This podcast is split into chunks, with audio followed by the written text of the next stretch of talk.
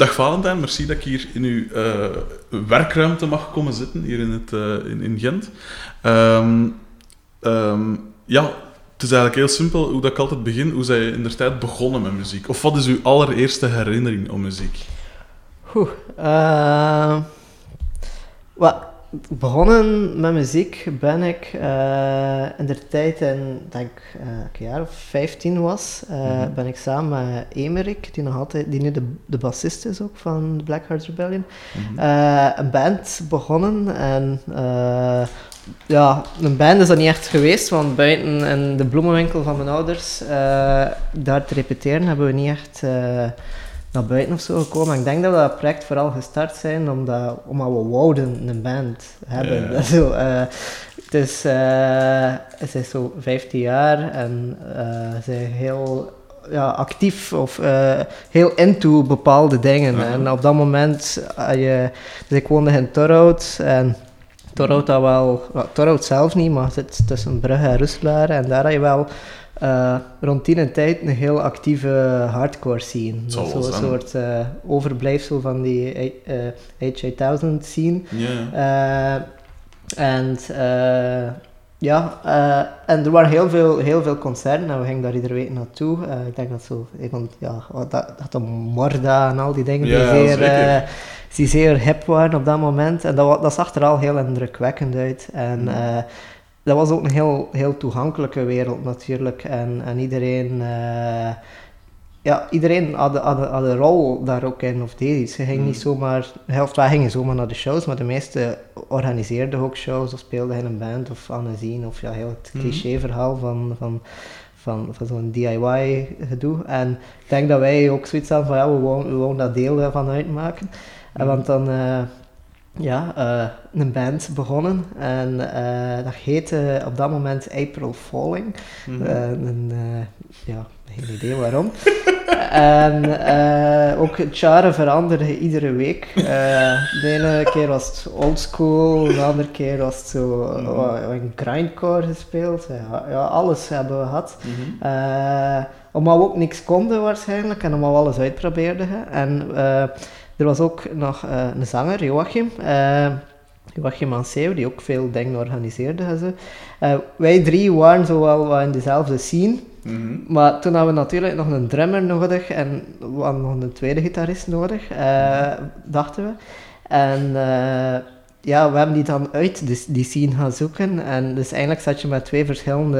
Yeah. Ja, zo een, een Nirvana-drummer, was een super sympathieke gast, maar die, die drumde enkel Nirvana-dingen. En toen hadden we zo'n een, een hippie-stoner die... Uh, ja, die, die heel tijd solo speelde. En, en, dus dat ging nergens naartoe. Mm -hmm. uh, tegelijkertijd... I, uh, ja, ik ben hier alweer aan het afdrijven natuurlijk. Maar tegelijkertijd had je uh, andere vrienden van Emmerich die bij, in dezelfde situatie zaten. Mm -hmm. En uh, op een dag is hij eigenlijk twee zangers, geniaal, en een drummer en een gitarist, maar geen bassist. En op een dag als het dan gevraagd van eindelijk moet die twee projecten samensmijten. Of ze vooral Emmerich gevraagd van kan hij ook geen bas spelen. Mm -hmm. Uh, en Emmerich heeft mij like, meegepakt. En vanaf toen is het zo like, wat echter geworden en, en is de band ontstaan. Uh, en die connecties, dat zat er wel volledig goed. Maar dat, was, dat was dan al wat Dat was nu? toen al de band die ah, ja, nu nog nee. altijd speelde. Hè. Die nu nog altijd speelt. Hmm. Uh, en, en ja, dat was wel, mijn ouders hebben dat altijd enorm gesteund. Mijn vader heeft, is een enorme verzamelaar van, uh, van vinyl en op, op het uh, Hmm. freaky kantje toe eigenlijk. Heel ons huis staat allemaal vol. Dus die, die, had, die, die vond dat wel heel cool uh, voor zo'n muzikant hebben en zo, los van het genre of, of, of de kwaliteit of zo, laten we het zo zeggen. Maar die had zoiets van, ja, mijn ouders hadden zoiets van, ja, ze zijn jong en ze doen iets. En Mm. uh, natuurlijk ook gaat er heel dat straight edge uh, ding die, yeah. in die, die in die scene zat. En waar dat ik wel ook heel blind in, in gelopen was. Mm -hmm. En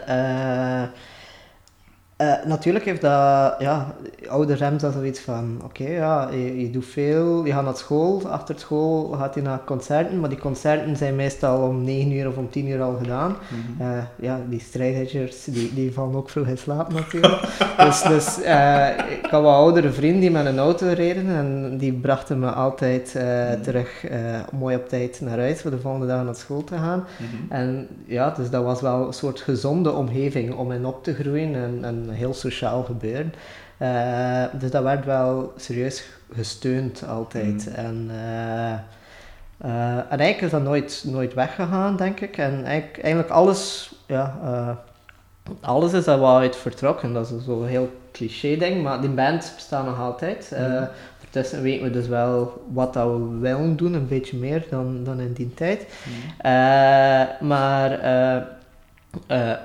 die hele die inmenging met die, met die muziekscene, die, het feit dat je zo eh, verplicht voelt voor iets te doen en zo, Mhm. dat heeft wel een grote impact op ik gehad. En heeft eigenlijk alle mijn huidige job of eh, heeft, is allemaal, of waar dat ik dag van vandaag altijd mee bezig ben, alles komt wel, heeft een, komt uit die periode. En, en eh, ik denk dat zo de start van, van, de, van die band en, en, en alles, eh, ja, dat heeft een grote indruk gemaakt op mijn leven. En tot op heden heeft dat wel een grote, Mhm. grote gevolgen, denk ik. En ik ben daar heel dankbaar voor. Het coole aan wat je nu zegt, want we zijn volgens mij ongeveer even oud. Ik, jij is ook van mij 87. hè? Ja, Ah, wel, ik ook, maar dan het uiteinde. Ik ben van 30 mei. Jij bent van 6? 6 mei, ja. Het is mij, ik, ah, wel, ik heb 30 mei. Het coole is, ik was eh, in mijn jeugd ook neig into punkrock en hardcore. En zo dingen gelijk jeugdhuis De Comma en al. Wij, Ja. wij kenden dat van, van naam. Allee, wij, wij gingen dan ook met oudere maten af en toe een keer gaan zien. Nou, nou, ik herinner me bijvoorbeeld nog eh, Dead by Stereo in De Comma voor 20 man of zoiets. Ja, En ja. toen was ik al een jaar of 20 of zo, zeg, pakt. Of, of ja, ik weet niet. Zoiets. Ehm, maar inderdaad, zo bands gelijk Morda en wat, wat is het allemaal, we kennen dat ook allemaal. Of, eh, of, of eh, Dead Before Disco was bijvoorbeeld een van mijn... Oh, dat was ons favoriete groep bijvoorbeeld. Ja. Die wisten wel wat dat ze deden, die konden wel Die- spelen. Ja. Dat waren echte. Dat was, dat was zot. En, ehm eh, maar dus het coole, of allee, het coole voor u is, jij zat midden in die dingen. Wij zaten in een gat tussen naast en Brussel, wat dan niks was. Ja. En wij droomden van zo'n omgeving. Wij droomden van jeugdhuizen en weet ik veel, zelfs dat hadden wij niet. Ehm, Maar op dit moment is daar ook volledig dood natuurlijk. Hè. Dat, ik denk dat dat... ja, wel, ik moest onlangs in de comma spelen en daar ja. was inderdaad geen volk. Nee, nee, nee, nee, dat is... eh, ja, ik, ik, ik ben al jaren niet meer echt in Brugge geweest. Voor, eh, maar eh, er is er ook geen reden meer voor dat nu te zijn of zo. Ik denk Mhm. dat dat een heel korte, intense periode was. En dat Mhm. ik dat toevallig op het juiste moment in die leeftijd had en op de juiste plaats was. Hm. Maar ik denk dat dat zich ook heel de tijd verplaatst. Je had dan, in, in Antwerpen heb je al een, een scene gehad rond die tijd. In Limburg had je dan zo'n hele Ja. emo-scene en zo Mhm. ook. En, eh, Kanten van Aarschot had Ja. ook altijd veel te doen. ja, ja, ja, de Officer Met Jones en zo was ja, Eh, dus eh, Kortrijk was ook, maar op dit moment, ja, het ligt wel op zijn gat zeker. Mhm. Of, of het evolueert gewoon. Op, op dit moment is alles, eh, iedereen heeft een soort professionalisme dat ze Mhm. nastreven. En, en, en ja, in cafés spelen of zo is, is even not done of zo, ik weet het niet. Of, of de scene is, is gewoon even niet bestaande, Ja. maar ik heb er wel vertrouwen in dat dat terugkeert of zoiets. Dat, Mhm. maar- Zeggen dat straight edge eh, gebeuren. Want ik zeg altijd voor de grap dat ik zo wat straight edge door eh, omstandigheden ben. Namelijk, ik drink geen alcohol, omdat ik het niet lust. Ik had nooit geld voor drugs, dus dat, dat leek me ook onzinnig om ermee te beginnen. Dat interesseerde me ook niet. Eh, losbandige seks, daar was ik niet aantrekkelijk genoeg voor. En vlees, ik ben een tijd vegetariër geweest. Dus allee, dat, op een gegeven moment was ik zo wat straight edge, maar niet super allee, uit overtuiging. Ik ben nu meer dat uit overtuiging als, als, niet, eh, als, als vroeger, terwijl ik nu wel vlees eet. Ehm, ehm, maar hoe... Want gezegd, je ging er zo wat blind, blind in mee. Maar... allee, waren daar dan... Allee, zij er blind ingerold of zij er gewoon blind in, in blijven gaan zonder eigenlijk echt bij na te denken? Was dat gewoon de norm of was dat echt... Had er echt ook wel over nagedacht? Van... Ah, wa, goh, eh, je denkt er wel een beetje over na natuurlijk, maar het heeft natuurlijk ook gevolgen. en zo. Moest, eh, het, heeft, het, heeft, het is natuurlijk ook een soort logica. Stel dat ik Mhm. de, de periode daarvoor of zo veel alcohol drink of zo, Mhm. en dat leuk vond, dan ga je dat minder... Ik was ook iemand, like hij waarschijnlijk, die dat niet graag drinkt eh, en zo. En ja, het was gewoon... eh, en geen vlees eten is zo Mhm. een van de eenvoudigste dingen voor, voor iets goed te doen voor, voor Ja. het milieu of zoiets. hè, zo. Dus de, ja, je hebt zo wel bepaalde Mhm. simpele keuzes dat je moet maken. Die, die, maar aan de andere kant, ja, dat, iedereen was, was edge en iedereen... eh, eh, en uiteindelijk iedereen dropt en, en ja, toen, ik heb het nog redelijk lang volgehouden. Eh, ik drink nog maar sinds twee, drie jaar of zo, of Mhm. dat ik zoiets heb, maar drink, ja, buiten op nieuwjaar, zo'n glas champagne, Mhm. daar, daar stopt het wel eigenlijk. Bijna. eh, of, of rode wijn drink ik ook graag zo, maar Ja. zo één glas in de maand of zo. Maar, maar gewoon op dat, dat opeens zo, het duurt veel jaren voordat je beseft hoe, hoe, dat dat wel wat krampachtig is. Zo, Mm. van, ja, er, is niks, er is niks mis met zo, inderdaad, als je eh, als de, de verjaardag van je schoonouders zijn of zo en iedereen drinkt een glas champagne, voor dat te zeggen, nee, dat doe ik niet, uit protest, dat, dat slaat op niks of zo. Eh, en, en dat verstand komt pas eh, met de jaren uiteindelijk, dat gewoon eerder gaat over hoe ver ga je daarin en, Mm. en en, eh, terwijl dat, dat soms, uh, alhoewel dat dat heel goed meevalt, maar eigenlijk kan je, uh, kan dat krampachtige soms iets, bijna iets, iets rechts beginnen worden of zo. Ja. Dat, je, dat je begint uitsluiting maken of mensen die wel drinken of zo anders aan bekijken Ja, of zo. Terwijl, uh, ja, dat, dat, is- dat is niet oké natuurlijk. Uh, en, en uiteindelijk, ja, het is, dat doet er ook allemaal niet zoveel toe. Het is gewoon over, ja bepaalde dingen, uh, verantwoordelijkheden gewoon. Mm. En, en ik vind het wel belangrijk als er iets zou zijn of zo. Maar, uh, like, bijvoorbeeld, uh, ja, voor nu, om, omdat dit gesprek over een soort muziekcontext gaat. Mm. ik weet nog dat we ooit een keer een concert hadden in, in, in Polen. Mm. In Krakau. En een heel rare situatie uiteindelijk. Ik had mijn gitaar tegen Pieter zijn hoofd geslagen, de zanger, per ongeluk. Het was absoluut niet uit stoer doen of zo. Het was gewoon omdat we zo'n kleine plekken speelden Ja. dat, je, dat je niet kon spelen zonder iemand pijn te doen. En die moest naar het ziekenhuis en uh, dat was overal bloed, als hij zegt. Maar natuurlijk, ja, een, een, een ja, zo'n habbe Ja. boven zijn oog. En ja, dat bloedt nu eenmaal altijd. Ja, en je had dat niet door en het was heel warm. En je had water over het hoofd gegoten. En dat is bloed en water, dat zag er heel zot uit. Het was absoluut niet erg. Maar dus die was naar het ziekenhuis.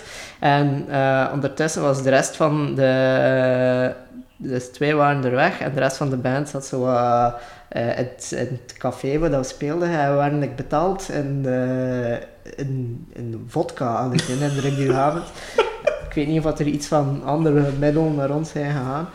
en uh, iedereen was redelijk uh, zat. En stel dat ja, al ons materiaal stond daar gewoon, zo op een berg en zo. En, en uh, stel dat, dat, dat, dat ik dat ook had gedaan of zo, Hmm. dan, dan ik zeker dat, dat een helft van ons materiaal dat ging gechopt worden. Want dat was zo een redelijk sketchy situatie. En iedereen die zo heel tijd probeerde, gelijk, uh, of zo wat mensen die, dat ik zo echt niet vertrouwde. Ik was er wel heel blij als dat natuurlijk. Ten is zoiets achteraf toen er dan ook zo discussies van uh, uit ontstaan. En ik denk ook dat dat de eerste keer is dat, dat, echt, dat er een soort interne ruzie was ontstaan Ja, of zo. Van uh, ja, hij over verantwoordelijkheden. Mhm. En stel je voor dat er iets weg ging zijn, de tour ging daar gestopt zijn en zo. En, en toen was ik wel Ah. blij. Aan de andere kant, ja, er is wel altijd iemand die zijn verantwoordelijkheid opneemt. En, en uiteindelijk is alles altijd goed gekomen. Dus uh, geen probleem. maar- Ja, maar inderdaad, gelijk dat je zegt, voor hetzelfde geld is er... eh, zijn ze dan met je nest weg? Dat is, wel, dat is toch wel een bummer. Zo. Ah, maar ja, het wa- er waren dan ook net zo wat mensen die net gedropt waren. Dus, dus de, de Mhm. gevolgen van die alcohol waren... eh, het, was, het was niet proper eigenlijk. Het was, het was niet oké. Dat is nog altijd een van de Mhm. eh, ja, absurdste momenten dat we ooit meegemaakt hebben met de band. Ik denk dat ik echt gehuild heb die avond. Uit, Oh ja, uit, uit, eh, uit frustratie van, dit is echt niet oké. Ja. Maar... Hmm. Het is, eh, het is al in orde gekomen. En nu hebben we zo een, een van de weinige momenten dat ik naartoe kan kijken en zeggen van, oh, scheft was die avond. Ja, ja. En ik ben blij dat dat gebeurd is. Dus, eh, Ja, en de volgende dag is iedereen keihard gestraft geweest natuurlijk. Ah, het zal Van katers en zo. Dus. We zijn dan Auschwitz gaan bezoeken en, eh, Oh, en iedereen had zoiets van, oh arme, die jongens zijn zo onder de indruk dat ze moeten overgeven. En, en ja, dat was... Zeg, je zei dat uw vader een grote, of al een, een vinyl eh, freak is. Ja, Eh, stond er dan... ehm, van, van wie heb je dan de, de muziek? Eh, is een zelf ook, speelt een zelf ook muziek? nee, je speelt nee, Hmm. zelf geen muziek, nee. Maar je vond dat wel altijd heel cool. Ik denk, ik heb zoveel dingen gezegd van ik wil dat doen of ik wil Hmm. dat doen toen ik zo klein was. Eh, en ik moest maar één keer zeggen van ik wil gitaar spelen en dezelfde was, dag ja. had ik al gitaar. Nou, dat is Dus, cool. eh, dat was chic. En naar welke muziek luisterde hij dan? Of, of welke muziek stond erop thuis? Eh, dat was altijd zeer uiteenlopend. Eh, maar de, de rode draad en alles was dat wel also, kwalitatief was. Ja, en wel zo de, de, goh, de meer alt, ja, alternatieve rockmuziek, laten we het zo zeggen. Of Oh, zo. Of, ja, zo, eh, is ook, hij heeft alles van Neil Young. Ik denk dat hij één plaat tekort heeft, maar dat is Mhm. redelijk zot, schijnt het, omdat Neil Young eh, eh, over de vele jaren eh, heel veel heeft uitgebracht, maar op vinyl vaak eh, in de periode dat, dat in de jaren 80 en zo, 90, was dat redelijk heel kleine oplages. En Ja. eh, die heeft alles. En, en, Ja. en heeft alles ook, meer, like Pink Floyd of zo, heeft hij elke plaat zo meerdere maal. En je blijft ze maar blij kopen, omdat hij zoiets heeft van, ooit, ja, je kunt dat niet laten liggen. En, zo. en, en, eh, maar ja, je heeft wel alles. Eh, en je is wel wat, ja, ja, ik weet het niet. Dat is, dat is, het was wel al, al een goede, altijd goede muziek. De laatste Mhm. jaren heeft hij, het is wel grappig dat ik dat hier nu op dat interview zeg. Ik hoop Mhm. dat je had dat misschien wel hoort nooit. Eh, heeft hij nu, eh, is hij into singles, eh 7 inches, eh beginnen verzamelen. En die, die verzameling is echt super. Ja, ze hebben zo'n bloemenwinkel bij ons thuis. Eh, hij was dus zelfstandig ook, Mhm. maar is hem nu op pensioen gegaan. Dus er is heel veel ruimte eh, onbenut in het Mhm. huis. En nu eh, begint dat volledig vol te geraken met OSB-platenbakken met singles. En bij die singles heeft hij like een andere selectieprocedure. Daar gaat het eerder over kwantiteit dan kwaliteit. Omdat hij... eh, en dat is wel raar. Maar, kijk... Zolang de, de, de 12-inch blijven, blijven de goede de goede releases zijn. Ik geloof niet echt in dat potentieel van die reusachtige Mhm. hoeveelheid singles. Maar ik denk dat zijn theorie was, je kocht de singles en Mhm. ook eh, echt zo slagermuziek en zo zit er ook tussen bij de singles. En het idee was voor de singles terug te verkopen eh, via eBay en zo. Mhm. En je steekt er ook heel veel tijd en energie in. Eh, en met geld dat dat opbrengt, kan hij zonder schuldgevoel kopen. goede nieuwe platen kopen.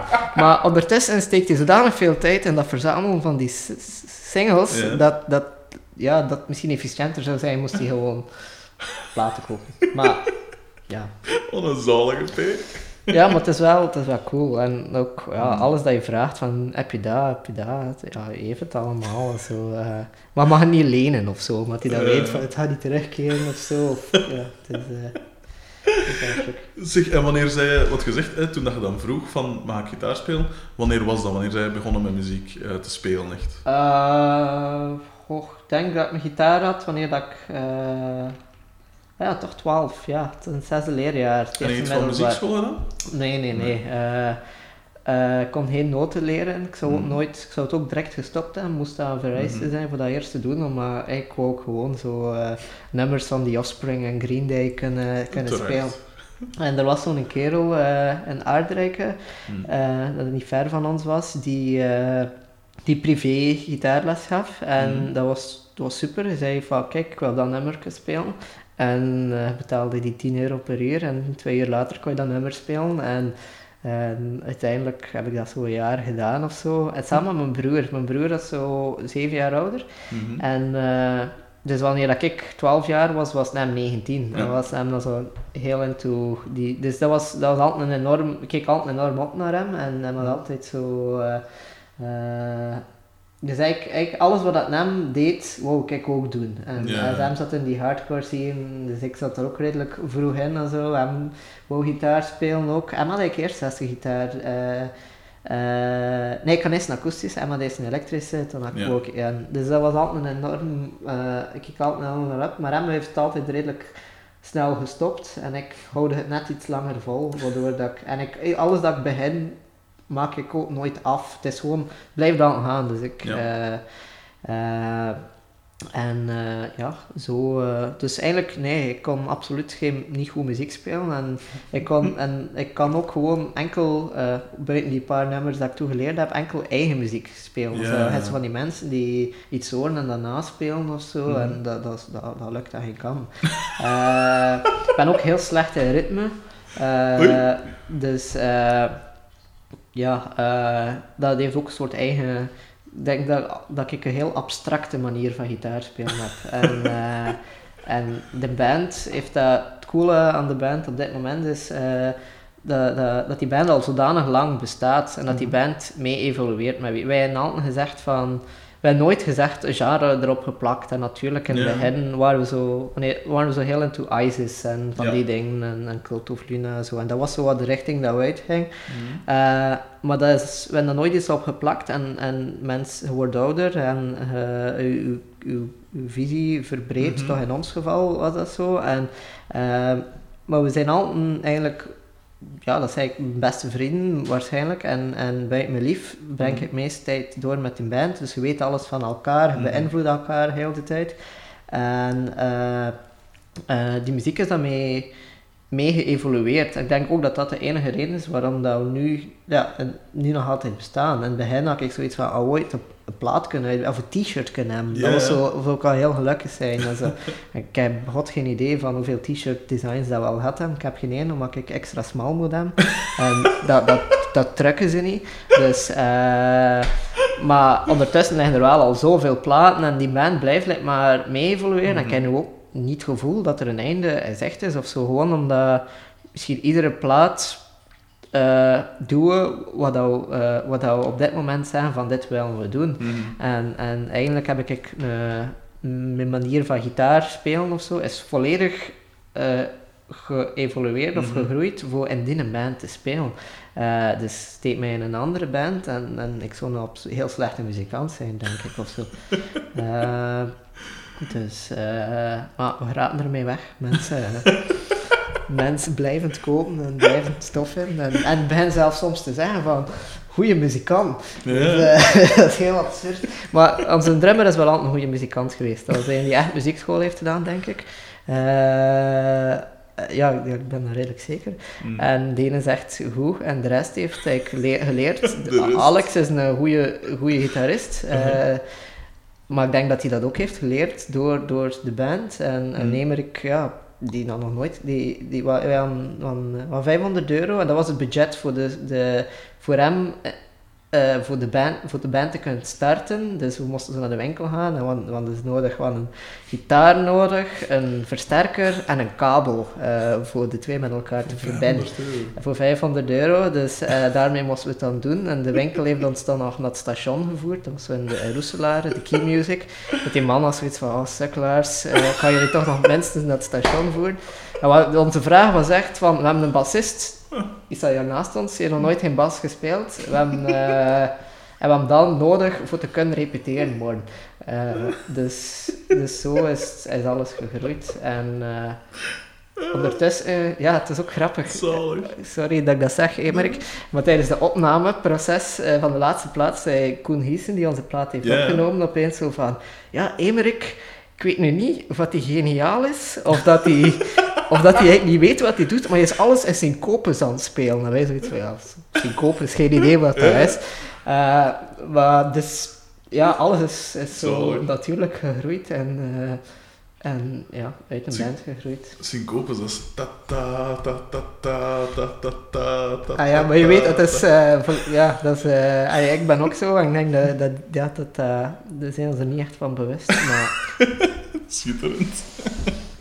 Ehm, eh, dus je zet ermee begonnen. Dus die eerste groep was op U15. En hoe lang Ja. heeft dat geduurd hem met, dit, met Oh, wat dan nu, de Blackheart Pill? 16. 16, Ja, amai.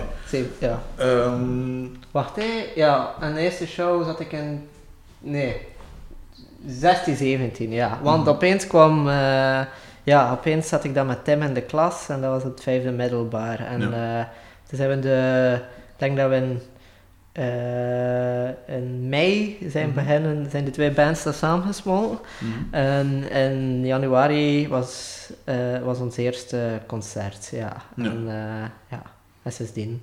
Dus de, ja, en dat is nu, eh, wacht hè, dat was 2005. Dus eh, Dat is elf jaar geleden. ja, ongeveer. elf jaar geleden. Ja. Miljard.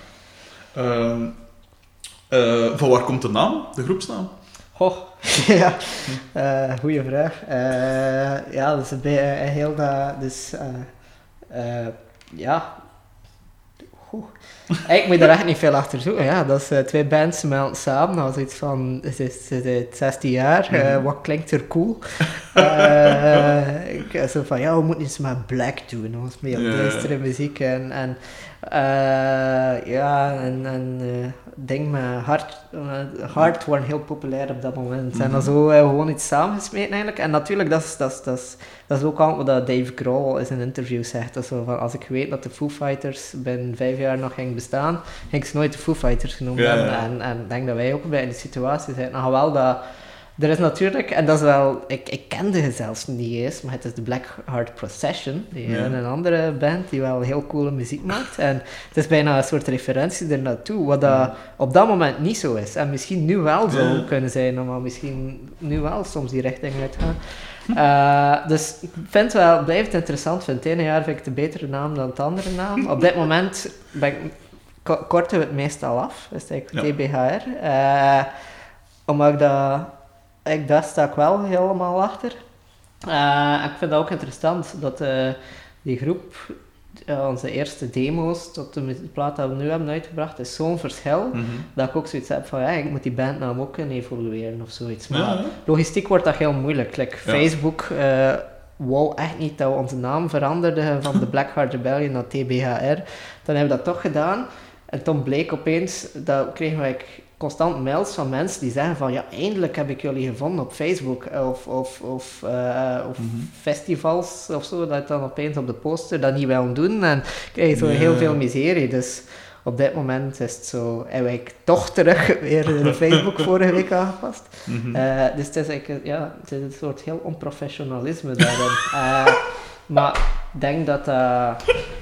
eh, ja, dat is gewoon wat het is. En, en, ik vind wel- alleszins dat een goed klinkt. Ah, maar, die hele die zoektocht en dat Mm. geklungel, en, en dat is ook gewoon de meest eerlijke situatie, want dat is ook wat dat is. Also, je hebt een bandnaam en achter het eindje voel je er niet meer goed over, dan Mhm. voel je je wel goed. En je hebt commerciële belang, maar aan de andere kant zijn je ook wel een band die gewoon goede vrienden die in de, in de Mhm. punk scene zijn ontstaan en, en muziek wil maken en Mhm. doet dat er ook niet toe. En, maar ja, aan de andere kant, als er dan ons, eh, eh, als er een cool festival of een coole pro- eh, show of zo is Mhm. en, hij- hij- en, en het is een coole club en zeggen van ja, we wel, wat is de bandnaam en zo, dan ja, het is al, ja, het is, het is wat het is eigenlijk. dat is. Je zei er zoiets dat, u, dat dus de nummers bij ons eh, democratisch tot stand komen. Hoe, hoe, hoe begin je aan een nummer? Is dat, ontstaat dat uit jams? Of is dat één iemand dat afkomt en zegt, gasten, ik heb hier een riffje, eh, of ik heb een skelet van een nummer? Of is dat, varieert dat? Of hoe, hoe zit dat bij ons? Maar vroeger dat er niet echt een systeem in, denk ik. Ik denk Mhm. dat de jams de, meest, eh, eh, de meeste dingen waren en zo. En Mhm. Alex was wel al... Ik, eigenlijk deed er niemand huiswerk eigenlijk. We, we, spelen enkel muziek in het repetitiekot of op shows. Buiten Alex, die Mhm. speelde bij thuis en die had wel wat riffs. Mhm. Eh, dat, wel, dat hij zo liet horen en dat we zeiden, ja, het zit wel potentieel in. Die begon hij dan te spelen en dan komt iedereen erbij en evolueert het wel. Dan passen we dingen aan. Mhm. Eh, maar eh, zo hebben we de, lang gewerkt en ik sinds de vorige plaat, ik, te, eigenlijk, we zijn heel onproductief zoals ik zei. Eh, om de vier jaar denk ik hebben we gemiddeld een, eh, een release van acht nummers, wat dat wil zeggen dat we twee nummers per, Per jaar, jaar. maar als het goed gaat. Dat ken ik. Ja, dus... en, en eigenlijk, eh, dus tot, tot Harnevo hebben we het zo gedaan, wat dat ook betekent dat er tussen het eerste en het laatste nummer vier jaar verschil zit. En Ja. eh, we zijn ook allemaal nog heel jong, dus tussen het eerste nummer zit je, ga je net gaan studeren en het laatste nummer zijn je afgestudeerd. Mhm. En er is veel eh, er is veel gebeurd in je leven, er zijn veel dingen Mhm. gepasseerd, eh muzieksmaken veranderen, waardoor dat je ik, eh, waardoor, ja, waardoor dat die plaat een soort tijdslijn wel wordt, maar dat ook niet meer samenhangend is. En bij de laatste plaat heb ik eh, gezegd van kijk, we gaan een keer minder kritisch zijn en eh, gewoon ons een deadline geven van dan moet de plaat er zijn. En die deadline een, in plaats van vier jaar later, een jaar en een half later zetten of zo. Nee. En, en gewoon zo van, los van hoe goed dat is of hoe slecht dat is, we gaan het gewoon proberen. En, Mhm. En dat heeft een heel andere manier van, eh, van nummers maken tot stand te komen. Eigenlijk, Mhm. eh, en, en eigenlijk zijn we meer beginnen praten gewoon. En hebben Mhm. we... eh, opnieuw, alles is veel abstracter geworden. En hebben we gezegd van een aantal sleutelwoorden. Wat, wat, wat Ja. gaat er over? Wat gaat er over? Wat, wat, wat hebben we nodig? Eh, hoe moet de muziek klinken? Wat willen we vertellen? En ik zag de eerste repetities, eh, en dat is eigenlijk het belangrijkste deel geweest, gewoon te praten. Van, en hadden we al types van nummers in ons hoofd, voordat we één melodie of zo hadden ervoor. Mhm. En, eh, en voor een of andere reden werkte dat supergoed. Wanneer dat we in het repetitiekot kwamen, en ook eh, niet nummer per nummer gemaakt, maar alle nummers, eigenlijk in twee repetities hebben we alle nummers ruw gemaakt. Dus acht nummers. Maar dat ging echt gewoon van een, een lengte tot een soort sfeer, tot Mhm. een, een melodie. Dat, dat, is- dat, dat is heel ruw natuurlijk. Mhm. En we repeteerden van, kijk nu een half uur dat nummer. En gewoon beginnen opnemen en eh, een half uur later gestopt, Mhm. het volgende nummer. En, en zo beginnen we dan de volgende repetitie van wat is er goed hieraan, wat is er slecht. Het goede eruit halen, daarmee starten. En, en eigenlijk zo hebben we die nummers gemaakt. Mhm. En eigenlijk bleek er dat dat, dan dat toch wel geen slechte nummers waren. Of dat dat eigenlijk niet zoveel veranderde van moesten we het anders gedaan hebben. Maar dat de plaat wel van, van het eerste tot het laatste nummer eh, in dezelfde lijn ligt. Mhm. Of toch minstens eh, dat samen één verhaal vertelt. Ja. En eh, dus eh, we zijn er heel gelukkig van hoe dat, dat werkt. En ik denk dat we op dit moment zijn veel aan het repeteren al veel concerten te spelen eigenlijk. Maar daartussen zijn wij gewoon aan het babbelen. En ik weet, of laat zijn we bijvoorbeeld de repetitie gewoon op restaurant geweest of iets gaan drinken en aan babbelen. En ik denk dat dat voor ons op dit moment de, de beste manier van werken is. Cool. Ja. Ehm, je, je zegt inderdaad van ja, dus eh, aan één plaat werkte dan eh, vier jaar. Allee, dat, dat overspant vier jaar. Ehm, eh, wat is in uw ogen zo wat de evolutie? Allee, in hoeverre verschilt elke plaat ten opzichte van elkaar? In, in hoeverre is er altijd iets veranderd, zo gezegd? Want je zegt zelf ook dat je eigenlijk nooit een genre op je dingen geplakt hebt en zo. En ja, het, je zei zelf ook al, het verandert, maar hoe dan? Ja. Allee, van plaat tot plaat ongeveer. Ah, Als dat gaat, hè. Uh, ik denk de meest, uh, dat, dat, dat gebeurt eigenlijk bij alle Mhm. uh, groepen, heb ik zo wat gevoel wel, of dat dat, dat, dat redelijk standaard evolutie is, is dat we uh, minder uh, luid en hard zijn geworden. Luid Mhm. zijn we niet, of, maar, dat, uh, maar like, vroeger was een hard, een hard stuk echt zo vijf minuten op een symbaal staan kletsen en echt alle gitaren, volle distortion staan, staan alle snaren tegelijk staan Mhm. rammen. En eh, ik denk gewoon dat je dat ziet in ons, hoe dat onze backline veranderd is uiteindelijk. De, bij de laatste plaats zei Tim zelfs, ik wil niet meer, niet meer zitten achter met een drum. Je zit nog altijd, maar je, wou- je, je- het idee is wel dat hij niet meer drumt, maar dat hij percussie speelt Mhm. eigenlijk. En de gitaar, ik ken nog altijd, eh omwille van, eh, omdat, omdat ik wel dat eh, belangrijk vind, maar eigenlijk, eh, ik kijk nog, nog altijd een redelijk, een head en een cabinet Mhm. met vier speakers in, een redelijk setup die redelijk hard kan gaan, Ja. alhoewel ik dat daarvoor niet altijd nodig heb, maar op sommige momenten Mhm. ik dat wel graag, terwijl dat al de rest, de setup eigenlijk altijd zeer, tijd- zeer klein, veel kleiner is geworden. Dus Mhm. al ik speel nu op, eh, op eh, ja, dat ding gaat ook vrij luid en krachtig en zo, maar die, die, die stoerheid Mhm. van die bergen, backline eh, zijn, zijn veranderd. Ik denk dat de muziek dus wat... en ik denk dat de intensiteit is gebleven, maar op een andere manier. En dat we daar vooral zijn gaan zoeken. En daardoor dat, dat, dat ik het eigenlijk nog altijd relevant vind voor onszelf als een band uit de, de punk en hardcore scene te, Mhm. te, te situ- situeren. Mhm. Maar ook al is die muziek belangrijk meer. Ik heb bijvoorbeeld eh 10 minuten aan een stuk hetzelfde riff kunnen hebben. En net op het moment dat je zoiets hebt van, oké, nu komt het saai, komt er een tamboerijn bij of zoiets. dat je zo hebt van, fuck, die tamboerijn is zo goed en dat is zo hard of zoiets. Terwijl, ja, het is gewoon een fucking tamboerijn die erbij komt. En eh, ik denk dat we meer op die manier zijn like, uitpuren. En, eh, maar ja, aan de andere kant blijft natuurlijk voor, voor veel mensen eh, nog altijd een, ah ja, moest je dan een Studio Brussels circuit of zo, Hmm. ik weet het niet, blijft nog altijd een, een hardere rockgroep. Maar aan de Hmm. andere kant, wat ik heel cool vond is, ja, like vroeger speelde je op Hyperfesten van die dingen. Eh, terwijl nu, ons, on- eh, ik weet, ons nummer is nog op Clara gedraaid of zo. Op? Radio 1 of zo. Heeft eruit, Mooi. dus dat is toch zo van, wauw, dat is wel cool. Eh, en bij de laatste plaat hadden we ook zoiets van, fuck, ja, het is wel... We gaan niet meer op Pieperfest spelen met die plaat. Dit gaan ze niet meer slekken. Maar Ja. ja. Bruno heeft het twee weken geleden wel opnieuw gevraagd. Dus, ja, eh, cool. dus dat is, eigenlijk... eh, we ik- dat was iets waar we bang ook voor waren. Is van, eh, in hoeverre gaat dat publiek het blijven slikken? Like, eh, en de laatste tijd met de setup, het is ook... Dat we nu hebben is niet evident. We hebben zo... eh, de drummer speelt fluit ook. Ik speel in de helft van de nummers pak ik mijn gitaar niet meer vast. Maar heb ik zo een oscillator, wat een... eh, Ja. eh, een oud testsignaal eh machineke is. En eh, speel ik belletjes en eh, sla ik met een bel op een autoveer, van die dingen. Eh, en een harmonium en wat zit er allemaal. Het is, dus het is allemaal, het is niet meer evident voor Ja. in een of ander kraakpand te gaan spelen, Hmm. omdat je gewoon puur technisch hebt bepaald, ja, we hebben zoveel micro's nodig en Hmm. al die dingen voor te kunnen doen. Eh, aan de andere kant, hè, eh, dus ja, je bent dan, ja, je hebt ook zoiets van, ja, eh, je bent een rider te bouwen. Vroeger stond erop dat we een fles water moesten hebben en dat er elektriciteit moest zijn.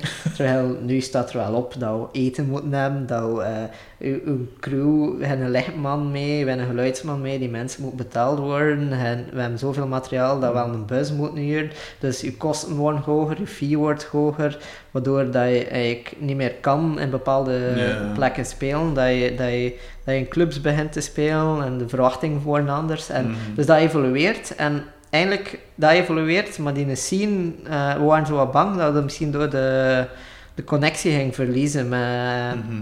Maar eigenlijk, voor het moment lukt dat dus nog goed. Like, dus Hyperfest blijft het doen. Eh, van het weekend hebben we in Praag gespeeld en Mhm.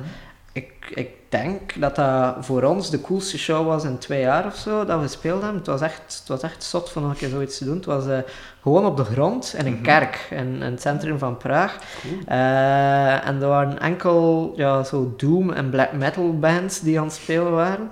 En onder de kerk, die kel- Mhm. kerk was volledig onderkelderd, had je Mhm. een of ander Hoa-feest tegelijkertijd. en de band speelde gewoon tegelijkertijd. En Wat dat redelijk eh, zot was, want eh, die waren twee onder heel hoog volume.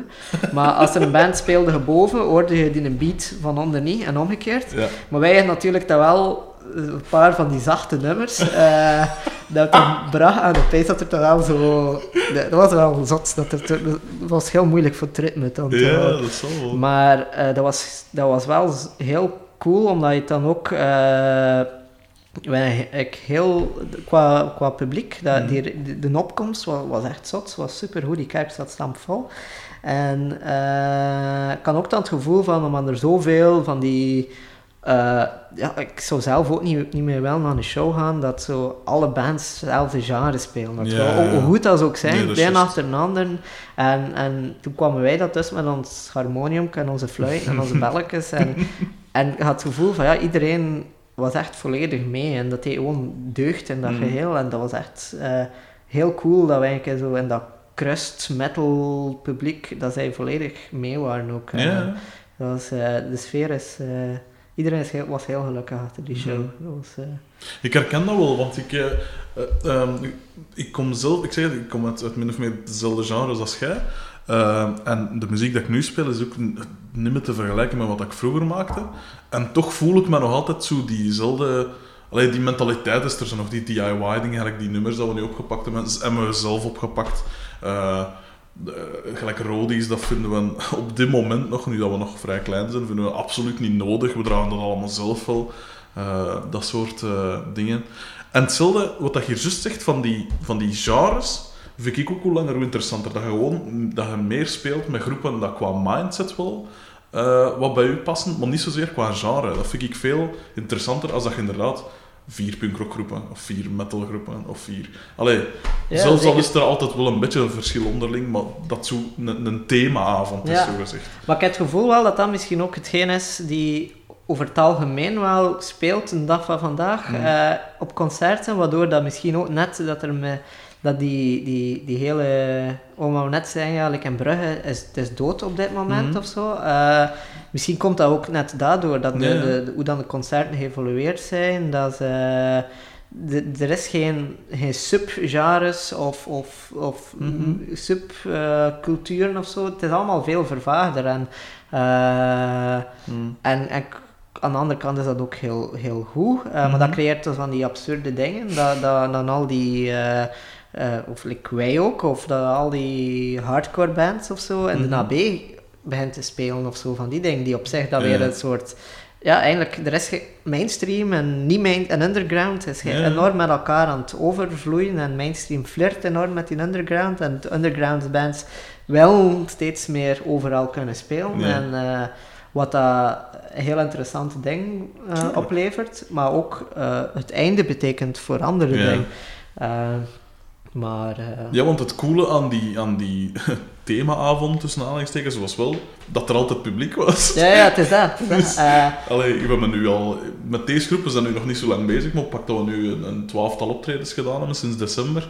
Ja, veel volk was er doorgaans niet. Ja, het wel. Daarom dat je naar het buitenland heet, dat moet. En eh, Ja. in Praag is, is er nog, is nog alles underground. Bijvoorbeeld heeft dit weekend eh, eh, ja, Mhm. aangetoond. Ehm, eh, wat dacht ik nu te zeggen? Ehm,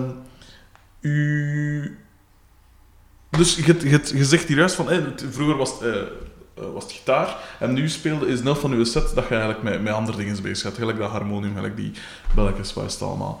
Ehm, heb je er nooit een probleem van? Of allee, was, dacht in het begin niet van, je gasten, allee, ik ben wel een gitarist, hè, hoe moet ik hier nu op die belletjes te rammen? Oh, oeh, nee, dat, dat, oh, dat niet echt eigenlijk. Ik denk niet dat dat... Maar eh, het is misschien ook net omdat, omdat ik mezelf nooit als een goede gitarist of zo heb gevonden. Dat, eh, Ah. eh, aan de andere kant, ja, het, is, het is niet dat er... eh, dat, opeen, dat, er op, dat er opeens in bepaalde nummers mensen nutteloos worden of zo. Mhm. Dat, dat is het niet. Eh, maar ja, goh, eigenlijk nee. Ik heb daar... eh, nee, ik vind het net interessant voor mezelf en, en Mhm. dat, dat, ik vind het wel cool voor opeens te kunnen eh, uit, eh, uit een saaie sinustoon een of ander geluid te, door, door effecten te sturen en zo iets nieuws te kunnen maken. Ik denk dat dat dat puur, dat nu uit een egoïstisch standpunt of zo bekijk, dat ik daar verder ga mee geraken dan zo de doorsnee gitarist ooit proberen te worden, denk ik dat, dat, ik- dat nu misschien wel een soort eigen stijl eh, ben aan het ontwikkelen door, door al die andere troep Mhm. ook door mijn gitaarversterker te, te duwen. En aan de andere kant, eh, eh, het absurde daarvan is ook dat, dat net die eigenschappen dat wel weer worden opge... Bijvoorbeeld, er is zo Joël Tuurlings, zo'n Brusselse kunstenares, eh, eh, die heel eh, goed, maar eh, zelfs ja, binnen de ja, niet evident beeldend, kunst, beeldend werk maakt. Mhm. En die overlaatst begonnen is met een soort theater, opera-achtige voorstelling te maken. Wat op zich ook al een heel bijzonder moeilijk werk is, denk ik. Omdat de, de, het stuk duurde zes uur. Oh. En, eh, en hebben we nooit gerepeteerd tot het moment dat het eh, opeens voor echt was. Ja, wij hebben alles gerepeteerd, maar dan vijf minuten voor de voorstelling zei ze van... Fuck it, eh, iedereen steekt een oortje in en ik ga zeggen wat dat we gaan doen. En, we gaan het wel zien. En ik ben daarin beland door al die absurde instrumenten te bespelen. Mhm. en, en uiteindelijk dit... dat stuk blijkt nu wel goed aan te slaan en dat gaat nu... eh, ik denk deze zomer zijn we in Vassivière, Frankrijk, wat dat, eh, een relatief eh, binnen de beeldende kunst eh, een belangrijke plek is. En dan hebben we een paar keer al in New York gaan repeteren, omdat we in 2017 en 2018 in de Dia Art Foundation, wat dat zo voor minimal art in Amerika een van de belangrijke instituten is, daar dat stuk te gaan brengen. En dat Cool. niet zomaar te gaan brengen, maar eigenlijk gewoon tijdens de opening van het museum. Eh, tijdens de openingsuur van het museum Mhm. zal, zal ik bijvoorbeeld gedurende twee weken een soort soundtrack bij dat museum brengen. Waar Cool. ik, eh, ik van, van 's morgens tot 's avonds eh, Mhm. fluit ga zitten spelen en wat belletjes. En, en, maar dat ding, door, door, dat is gewoon door, die, ja, door een aantal absurde toevalligheden daarin gerold. En o- direct wordt dat like, opgepikt in een soort andere scene. En, en dat, dat, dat direct op een relatief hoog niveau dat kan gebracht worden. Terwijl voordat wij met Blackheart eh, Mhm. eh, op die plek zouden gaan spelen, eh, is er nog heel veel nodig. Omdat je zelf Ja, moet gaan bewijzen of zo. Maar voor een of andere reden gaat dat eigenlijk makkelijk. En dus dat, dat is... Dus op dit moment, ik, ik had nog heel veel geluk gehad. En, en al die absurde dingen eigenlijk altijd goed mee goed voordeel gehad. Maar dat is niet enkel geluk, hè. Eh, Hoe wil zijn dat je wat dat je doet wel goed doet dan? Ja, of dat ik het, dat ik het kan doen uitschijnen dat het goed is, alleszins. eh dat ik ermee wegraak. Maar, eh, maar dat heeft dan wel weer, gaat dat wel weer invloed hebben op de band of zo. Of zo. Like, Want Mhm. nu, eh je- ja, nu begin ik voor dat stuk ook dingen te kopen. Ik heb zo'n stok met allemaal fietsbelletjes aan. Dat is zo een soort Chinees instrument. Cool. Daarvoor. En nu, ja, nu is ik daarmee aan het leren spelen. Of iets, ja, leren. Ik ben er al op aan het slaan. en voor hetzelfde geld wordt dat nu weer in- in Blackheart eh, geïntegreerd. Als, ja. als de rest het aan kan. Eh, en, en wat, wat natuurlijk, er is een soort... Ja, eh, je hebt... eh, ik denk binnen Blackheart dat ik wel de, de vreemdere instrumenten bespeel. Mhm. Uh, maar natuurlijk het blijft een soort rock setting met een bassist, een drummer, een gitarist en een zanger. Terwijl in die andere wereld wordt dat enorm, uh, ja, hoe, hoe, hoe, absurder en hoe verder weg van de standaard, hoe beter. Ja. Uh, en die twee dingen zijn niet zomaar samen te, Mhm. te brengen. En ik zie dat in, in alles. Er zijn bepaalde clichés dat er moet aan, aan voldaan worden. En dat is niet Mhm. binnen de band. Uh, is dat enorm, valt dat enorm goed mee.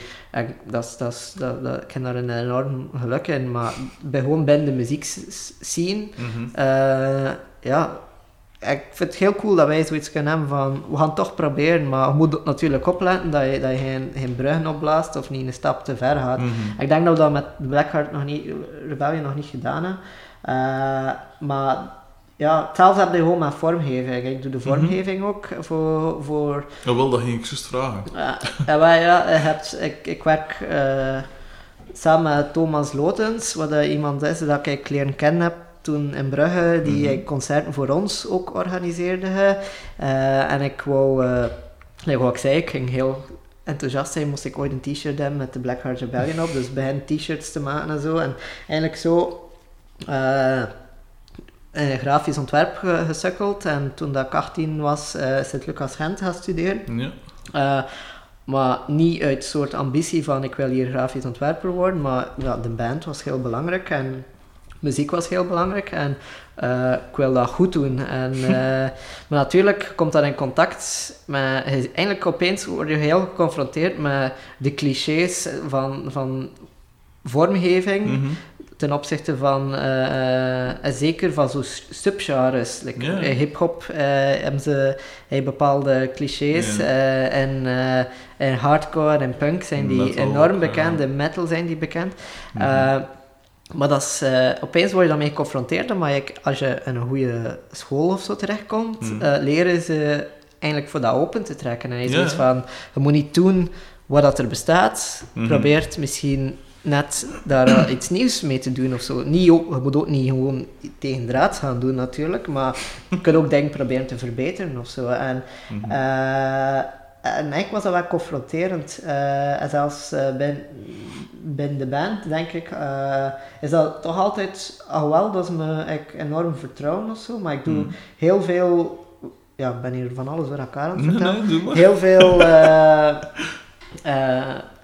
hoezen of zo voor andere bands of zo. En, en soms eh, is het echt zo van, oké, we doen het gewoon. Eh, Mhm. het, is, het heeft, het heeft wat, wat middelen en op zich, we steunen die band of zo en we staan er wel achter. Maar dat je, dat je zo denkt van, ja, het is zo spijtig dat ik hier zo twintig andere ontwerpen liggen heb die, die zo goed zijn, maar Mm. dat, dat je eigenlijk niet los kunt komen van die bepaalde clichés die in, eh, in, in de scene zitten. En met Blackheart was dat zelfs in het begin ook zo. Eh, en ik zelf wou ook niet altijd van die clichés loskomen, omdat op de manier, ja, daar ben ik ook mee opgegroeid en zo. Mm. Eh, en nu wordt, probeer ik dat, ja, probeer, weet ik, kijk, is er een soort raar moment dat ik, weet aan de ene kant van, kijk, de band wil dat, de band Mhm. heeft zoiets nodig, maar dat ik ook geloof van, eh, eindelijk, ja, als we dat doen, is het oké en is iedereen gelukkig, maar eindelijk zou het interessanter zijn en zouden we op lange termijn, of binnen tien jaar, als ik dan terugkijk, ga ik zoiets hebben van, dit is een soort tijdloosheid, of dit was echt Mhm. goed, terwijl als ik, eh, terwijl hetgeen dat, dat, dat we nu zouden doen of zo, snap je, en het was op dat moment, maar je zoiets van binnen tien jaar of zo, ga je misschien terugkijken en denken van, oh oké, ja, we waren zo eh, eh, jong en Mhm. eh, naïef en, en ja, dus ik probeer dat we proberen dat er nu wel, wel in te doen en, en eigenlijk lukt dat wel goed en, en eh, we geraken ermee weg. Wat, maar wat ik wel wil zeggen aan de platen, hoe ze er, eh, eh, ja, er zijn verwijzingen naar al die eh, ja, symboliek en, en, en thema's die binnen het genre aanvaard worden. Mhm. Maar aan de andere kant is, is het eigenlijk een heel droge, schone, bijna modernistisch uitziende platenhoes geworden nu met de laatste. En, en, en ik geloof wel dat dat op lange termijn eh, voor de band eh, goed zal zijn, heel goed zal zijn zelfs. En, en ook, eh, anders kan ik je vlug erbij pakken. Ja, doe maar. Ja, Dat ik weet over wat dat kan praten. ja, ja tuurlijk. Zal ik maar ondertussen nog een Napoleon-bol pakken? Ja. Eh, Voorbeeld, dit is de plaat. ah, die dingen, dat gouden dingen. Heb je dat ook niet zo in het groot? Eh, Dat zijn posters, hebben er wel van aflagen. ah ja, ja, ja. Eh, Ik herken dat van ergens. Het is dan nee. Maar, eh. Ik niet zeggen? Ah, maar ja, het, ziet er Ja. niet, het kan even de een of andere technoplaat zijn, waarschijnlijk. Het heeft zo geen gotisch lettertype.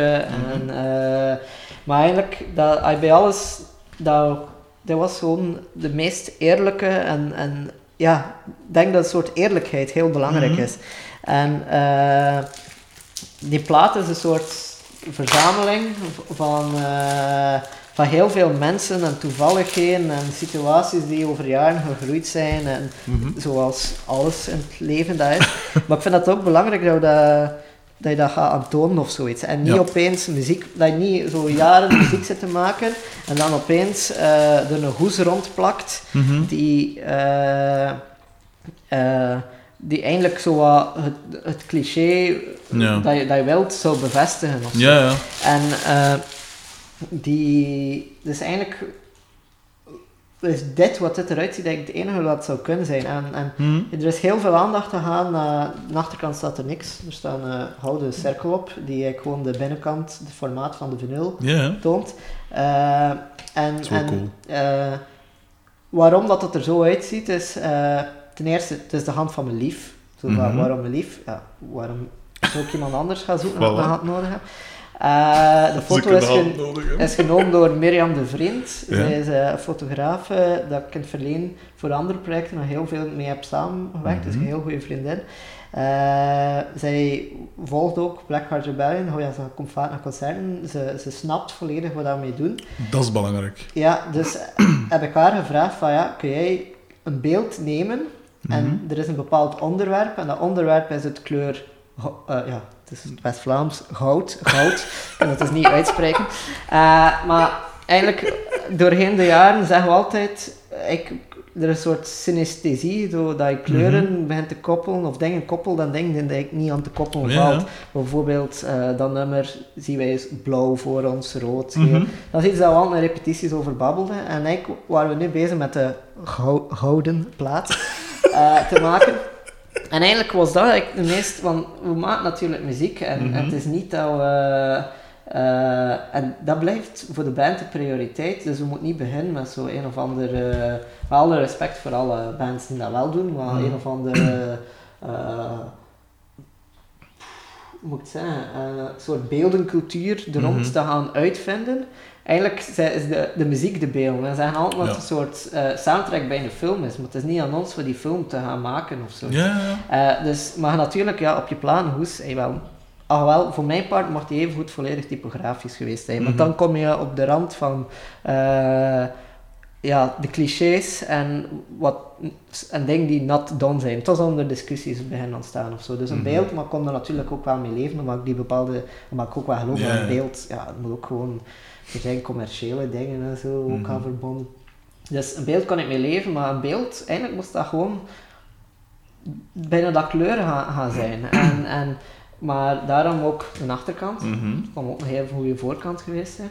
En, en eigenlijk eh, is het dan bij een blok Piriet uitgekomen. Ik kan een keer dat materiaal gaan Ja, halen. doe gerust.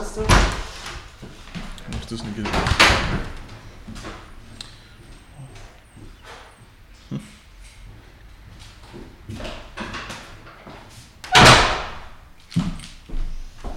Waarom dan Piriet? Is, eh, Dat is de max, hè. de reden is ook gewoon, ja, eh, ik ga vaak naar Frankrijk Piriet gaan verzamelen. Dat is een van mijn eh, dingen dat ik al heel mijn leven doe. En moest ik niet Toeval wil, ik ook. Allee, verzamelen is veel. Ik- maar Toen dat we in Frankrijk waren, je had er van die winkel, in Zuid-Frankrijk was hij in Ardèche. We hadden van die zo'n soort souvenirwinkel met allemaal gesteentes. En ik was ook direct, ik keek direct naar die Periet ook. Ja, dat, is, dat heeft mij ongelooflijk fascineerd. En ik in. Noord-Frankrijk, eh, als van Cap Blanet en zo van die Ja. dingen, eh, Daar. kun je dat heel makkelijk vinden. Eh het is eigenlijk maar het is een, gewoon een onzuivere versie van Pirit, waardoor Ja. dat je, je kristallen eerder bollen gaan beginnen worden. Mhm. Eh, en dat is ook roesten. En een keer dat je dat openslaat, krijg je hetzelfde Krijg je dat, gelijk ja. En moest ik niet eh, in de band beginnen spelen zijn Mhm. en ging ik geen grafisch ontwerp gaan studeren, maar waarschijnlijk zo ge- geologie of paleontologie of zoiets, omdat ik voor de rest de hele tijd daarmee bezig was. Eh, en, en opeens zag ik al die dingen liggen en dat ik zoiets van, ja, eigenlijk, dat heeft... Dat is dat kleur zonder Mhm. dat het cliché mineraal van hout heeft. heeft en waarom zou je dat verder gaan zoeken als dat bent met een plaats goed bezig voor je Mhm. eigen muziek, van je eigen band. Dat ik zoiets van ja, kun je ei- je eigen interesses er maar zoveel mogelijk in gaan steken. Eh, wat dan als gevolg heeft dat je natuurlijk gewoon een hand toont met een stuk metaal in. Of eh, eigenlijk in dit geval een combinatie van metaal en zwavel. Eh, en die ik een heel vervreemdend, absurd beeld ga gaan creëren, die Mhm. ook al een bepaalde schoonheid heeft, waardoor, waarvoor dat ik Mirjam heel dankbaar ben. Mhm. Maar dat er eigenlijk geen eh, direct achter te zoeken verhaal is, dat, die, die alles is niet heel concreet gaan ga, ga vertellen. Bijvoorbeeld, ja, in tegenstelling tot een of andere metalband die zo'n apocalyptisch landschap of met dode dieren en van alles, hij trekt zoiets van, ja oké, eh, dat klopt wel. Eh, aan de andere kant vind ik dat heel belangrijk voor eh, eigenlijk die verhaalloosheid ervan eh, niet te gaan, eh, te gaan benadrukken, door eigenlijk niet te gaan zeggen, eh, door er ook niks aan rond te zeggen, maar net te zeggen wat dat wel is. Het is eigenlijk bijna Ja, ja. een soort... Eigenlijk is de plaat een tentoonstellingsplek misschien. En Mhm. wat dat grootste werk eh, de muziek is, Mhm. maar de hoes is een werk van Mirjam. En eigenlijk moet je bij, de, bij, bij dan nog een keer de credits gaan vermelden wat dat eigenlijk is. En het materiaal is eigenlijk Pirit. En wat is Pirit? Is, dat staat er zo ergens op de hoes. Bijna Ja, even hier. belangrijk als alle andere credits. Staat er gewoon wat dat Pirit is.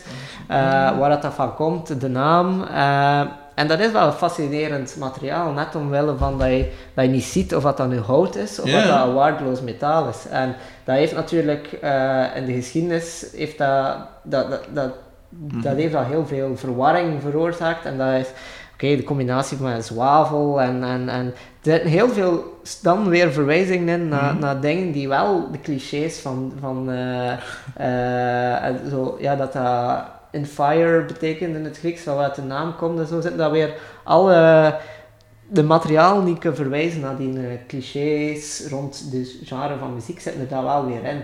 Eh, ook, en een ander ding dat, dat ik wou erin steken is omdat niet enkel door middel van die seno, eh, eh, hoe noemt dat nu? synesthesie, Mhm. eh, dat dat kleur belangrijk was, maar ook gewoon onze backline. dat is puur toeval, maar we zitten met zo'n reusachtige gong.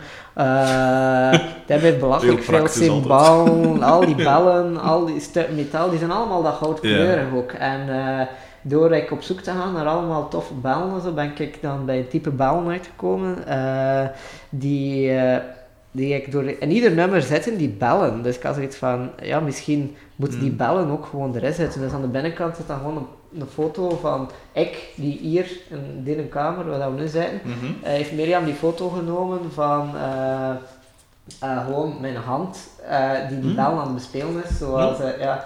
Eh, dus ik zoiets van, ja, dan kan ik even goed van die credits van waar komen die bellen. wa- wa- en dat zijn heel zotte bellen, want die zijn... ah, dus dan wat er ook op staat. ja, die staan er ook Ja, wel, die tijgerbellen. Omdat er is een soort... eh, ja, ik heb dat gewoon gevonden en je kunt die kopen in China en die sturen die op. En, maar op zich is dat weer het wel heel fascinerend. Dat is dan Mhm. bij de band... Eigenlijk is dat eerst bij de band beland en dan achteraf is er een soort verhaal rond bijna gaan komen. Is dan eh, bellen zijn die al voor de laatste duizend jaar overal te vinden zijn. Mhm. Maar heel absurde plekken. Zo in een bepaald gebied in Siberië, in Ja. Indonesië, in Tibet. ja. eh, maar ze weten niet hoe dan die bellen verspreid zijn geraakt. Die zijn allemaal in dezelfde eh, bijna ja, eh, rituele gebeurtenissen Mhm. worden die ge- gebruikt. Maar er is nooit, voor de rest is er geen connectie tussen die stam die ze gebruikt in Siberië en die stam die Ja. ze gebruikt in Indonesië, maar ze zijn wel identiek dezelfde bel. En dat is, eh, het heeft zo, dat is, dat is wel heel fascinerend. En op Mhm. zich heeft, heeft die plaats, heeft al die... eh, eh, ja, dat is ook een soort mengelmoes van, van verschillende er Arabische invloeden in, de Mhm. drums. Komen, hebben bepaalde nummers zijn bijna letterlijk standaard eh, Tibetaanse drumritmes. Of, eh, de naam van de plaat komt, is, is eh, een Japanse haiku. Dat ik gewoon, wanneer dat we op tour waren in Japan, Mhm. onze plaat is ook altijd uitgekomen in Japan. We gaan er altijd op tour. Dit jaar zijn we Ja, nog niet geweest, maar dat gaat wel komen waarschijnlijk. We hebben al een bepaalde link met dat land. En eh, we hebben die haiku daar gevonden. Dat was een Mhm. heel fascinerend like, boekje vol eh, haiku's die geschreven waren op sterfbedden. Dat vonden wij gewoon de Mooi. mooiste in de, die erin stond. Dat is cool. En dat beeld, maar los daarvan, dat, was, dat is gewoon een bestaand werk van iemand anders. Net Mhm. zoals die foto gewoon een bestaand werk is van Mirjam. En Ja. eigenlijk is die platenhoes gewoon, brengt alles samen. En dan, eh, dat derde beeld dat erin zit, is gewoon een beeld van tijdens de making-of. Wanneer dat eh Inne met haar hand met dat steentje zo Mhm. klaar stond. En eh, Mirjam de foto aan het trekken was, stond ik aan de andere kant Met met, dat gouden ding. Die, die gewoon nodig was voor voldoende licht daarop te krijgen. En dat Mirjam draaide haar gewoon om en trok die foto. En dat bleek een coole foto te zijn. Mhm. Maar op zich zit er ook een, een deel van de making-of dan in, ver- in verwerkt. Mhm. En op, op die manier is alles zeer open en, en, en heeft al de credits van wat is wat. Ja. En op die manier eh, creëer je niet een soort kunstmatig verhaal er rond, Mhm. maar door zodanig veel te geven of zo is het wel een soort. eh, voor de rest make- ja, is waarschijnlijk no, volledige nonsens of zoiets of zo, of is gewoon een, een cool beeld. En, en, Mhm. maar aan de andere kant, als je wilt, kun je wel alles met elkaar verbinden en zie je ook Mhm. gewoon, het is wat dat is. Dat is en alles komt van, heeft een bepaalde logica en is eigenlijk meegegroeid met de band. Ik heb nog één vraag sowieso over het ontwerp ervan. Ja. Want ik zit dus al... Ik werk nu een jaar en een half bij de morgen en daarvoor heb ik ook al bij andere gazetten gewerkt en dus nauw met layouters samengewerkt. Dat typo, de, de typografie ervan, Ja. het lettertype, Ja. dat is geen toeval. Layouters die zijn altijd geobsedeerd met typo, met typo en wat is het allemaal en lettertypes en zo. Waarom deze? Of is dit echt wel gewoon, oké, dit is Wel, ja, je hebt, eh, wat, simpel, hebt schreef- en schreefloze letters. Mhm. En het, verschil, ja, het schreefletter is de... Maar ja, met de, de lijntjes en like, meer de krulletjes ja. en verwijzing, like een Times en al die dingen, Ja. eh, leest goed. En dan heb je de schreefloze letters, Mhm. eh, like Arial, Helvetica, Swiss, Univer, ik weet niet wat Mhm. allemaal.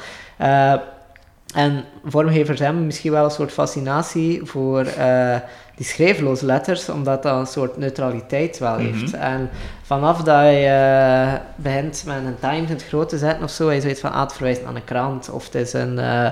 het wordt iets... ja, ik, eigenlijk, die neutraliteit kun ik zelf beslissen waar dat naartoe gaat of zoiets Mhm. dan. Maar, oh ja, ik weet nu dat dat een Swiss is, dat lettertype, maar voor hetzelfde geld mocht dat ook in Helvetica gestaan hebben, of Ja, in... toch, eh, ja. ja, het is niet dat ik... De, want had, bij de vorige platen had ik dat lettertype nog niet staan. Dus eh, ik vond die heel... Dat is een makkelijke letter. Die ziet er Mhm. eh, rap goed uit. En ehm, is goed... Is mak eigenlijk, als, als typografie zo belangrijk is... oh ja, het is, het is heel belangrijk wat erop staat. Eh, en die neutraliteit Mhm. eh, en dit is heel belangrijk. Vandaar ook... Ik kon even goed de kleur ondersteken of zo, maar het is Ja, natuurlijk bijna een soort eh, eh, letterlijke verwijzing naar een soort modernisme of een soort Mhm. eh, cultuur die heerst binnen een soort museumcultuur of zoiets. Mhm. Eh, omdat dit echt de sfeer is dat we gewoon, dat, dat we gewoon benadrukken met die plaats. Dus van, kijk, het gaat niet over een kunstmatig gecreëerde sfeer, maar die cleanheid is super belangrijk. Ja. En natuurlijk, dan is zo'n letter die eigenlijk nul- 0,0 sfeer uitstraalt. Dus gewoon, het kan even goed eh, op eh, medicatie staan of zoiets. of eh, Ja, of de, de IKEA-catalogus of zo. Het is gewoon, eh, ja, het is bijna doods, steriel. En, eh, en, dan kun je, ja, en dan is wat dat je wel toevoegt, krijgt dan veel meer. eh, alle, alle betekenis is dan te zoeken bij de dingen die er wel zijn. Mhm. Eh, En zit er die- iets, zit er iets achter de verhouding tussen uw vlakken van, van uw, wel, van uw er is een, een pure hiërarchie natuurlijk. Ja. Eh, maar ook niet Want gelijk hier gaat dat dan, allee, wordt dat dan weer zo'n deel. Ah, maar eigenlijk, wat, wat ik, ik vond het heel belangrijk dat de, de- ja, je koopt een plaat, waarom koop je die plaat? Omdat er acht nummers op staan van de Mhm. band dat je wil door. Dus die band is wel belangrijk, Mhm. maar ook niet... Ik kon ook Blackheart Rebellion, zelfs Blackheart Rebellion staat er niet eens op. Nee. Eh, ik heb me achteraf uh, opeens bij begin nadenken van, moest dat er toch niet op staan? Aan de andere kant, mensen die de plaat ja, willen, gaan hem wel vinden. Dus dan. Eh, maar wat is belangrijk? De, die bandnaam, de plaatnaam, dat je weet wel welke plaat hij koopt, Mhm. en de tracklist. En dan is het eigenlijk puur een soort spelen met eh hiërarchieën. Wat is er heel, en eigenlijk veel hiërarchie is er niet. Er is al de rest, namelijk alle credits, wie heeft Mhm. de plaat gemaakt, wie zijn de mensen die aan de plaat hebben meegewerkt. Ik vind dat heel en ook de tankslist en zo, want eigenlijk zonder Jelle of, of Michael, die ieder concert meegaan, en dan, zij maken eigenlijk, wij maken de muziek, maar de show wordt gemaakt door meerdere mensen. Eh, Mhm. En de plaat wordt nog door meer mensen gemaakt. Je hebt de boekers en eh, we werken ook samen met, Rococo, eh, zo management wel, dat soort experiment. Ja, eigenlijk wel, dat werkt wel goed. Dat was eh, nooit gedacht dat we dat gingen doen, maar uiteindelijk maakt het allemaal wel iets makkelijker en die gasten zitten op dezelfde golflengte. Mhm. Eh, en zijn goede vrienden, dus het is, het is op een heel eh, normale manier dat dat kan gebeuren. Maar die mensen steken heel veel tijd in, in, in wat dat, eh, in, in het product dat we... Eigenlijk maken we samen een product, dus het is, het is dat. het is eigenlijk heel belangrijk dat die bijna evenwaardig staan als... als, als Mhm. eigenlijk is die plaats het geheel misschien. Wat en wij zijn daar een onderdeel van. Mhm. En dan heb je natuurlijk nog ja, de, de, de uitleg achter de beelden. En dat Ja. is het minst belangrijke, maar toch ook wel belangrijk genoeg voor behoest is. Dan. Ja, cool. Het is klaar. maar dan moet je natuurlijk wel gewoon eh, ja, eh, Mhm. zorgen dat de bij schoon staat natuurlijk. hè. Dus dan moet je wel met witte ruimtes en zo beginnen spelen. maar op zich heeft het al een soort logica, denk ik. Ja. Eh, iets anders nu. Ehm, je, zei je neig eh, verknocht aan eh, het materiaal waarop dat je speelt? Daarmee bedoel ik, de gitaar dat je bijvoorbeeld, moet dat dat merk zijn of dat type, of maakt dat eigenlijk niet zoveel uit? Goh, ik denk dat het antwoord op die vraag eh, zowel ja als nee is, denk ik. Want Mhm. ik ben enorm fan van hetgene dat ik heb. Waar speel je op? op Ik speel op Rickenbacker, Mhm.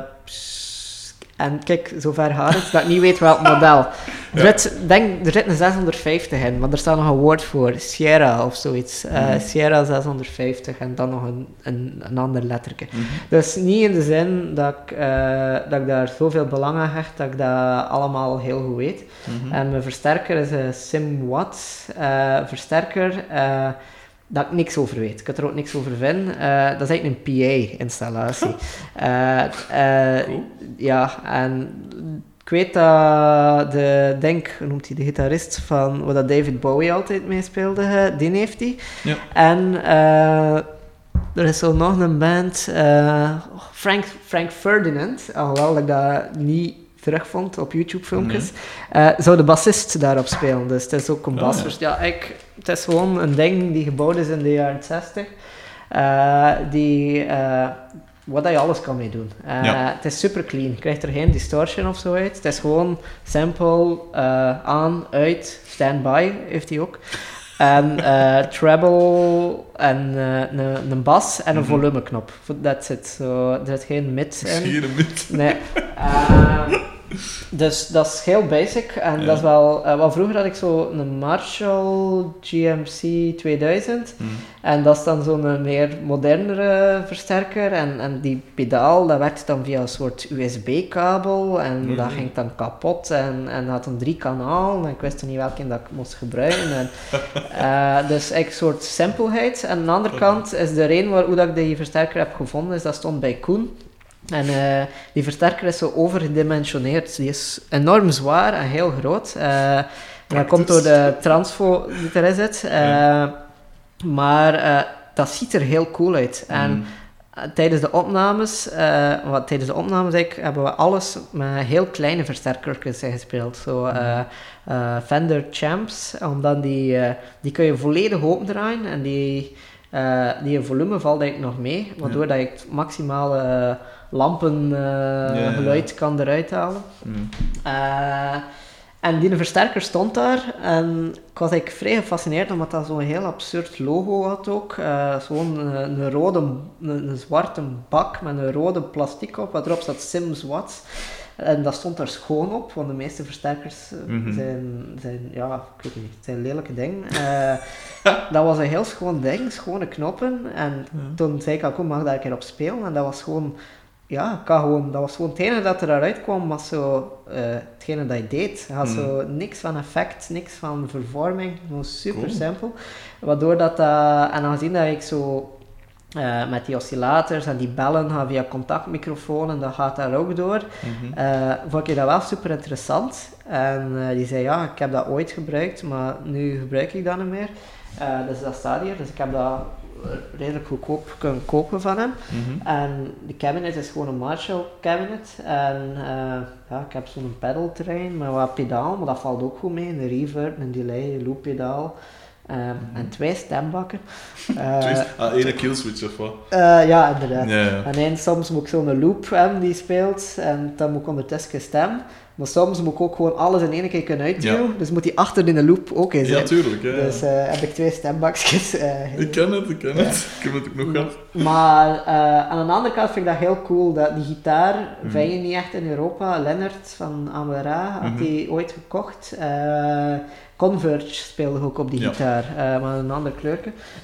En die had hij in Amerika gekocht en die had hij naar België gebracht. Maar dat bleek dan niet te klinken. Dat klinkt niet vrij zwaar. Dat heeft zo geen, die hebben zo hun eigen pick-ups. En dat is zoiets tussen een single coil en een humbucker. En dat heeft altijd wat heel absurd qua klank. Mhm. Het is niet echt voor, voor metal muziek mee te maken eigenlijk.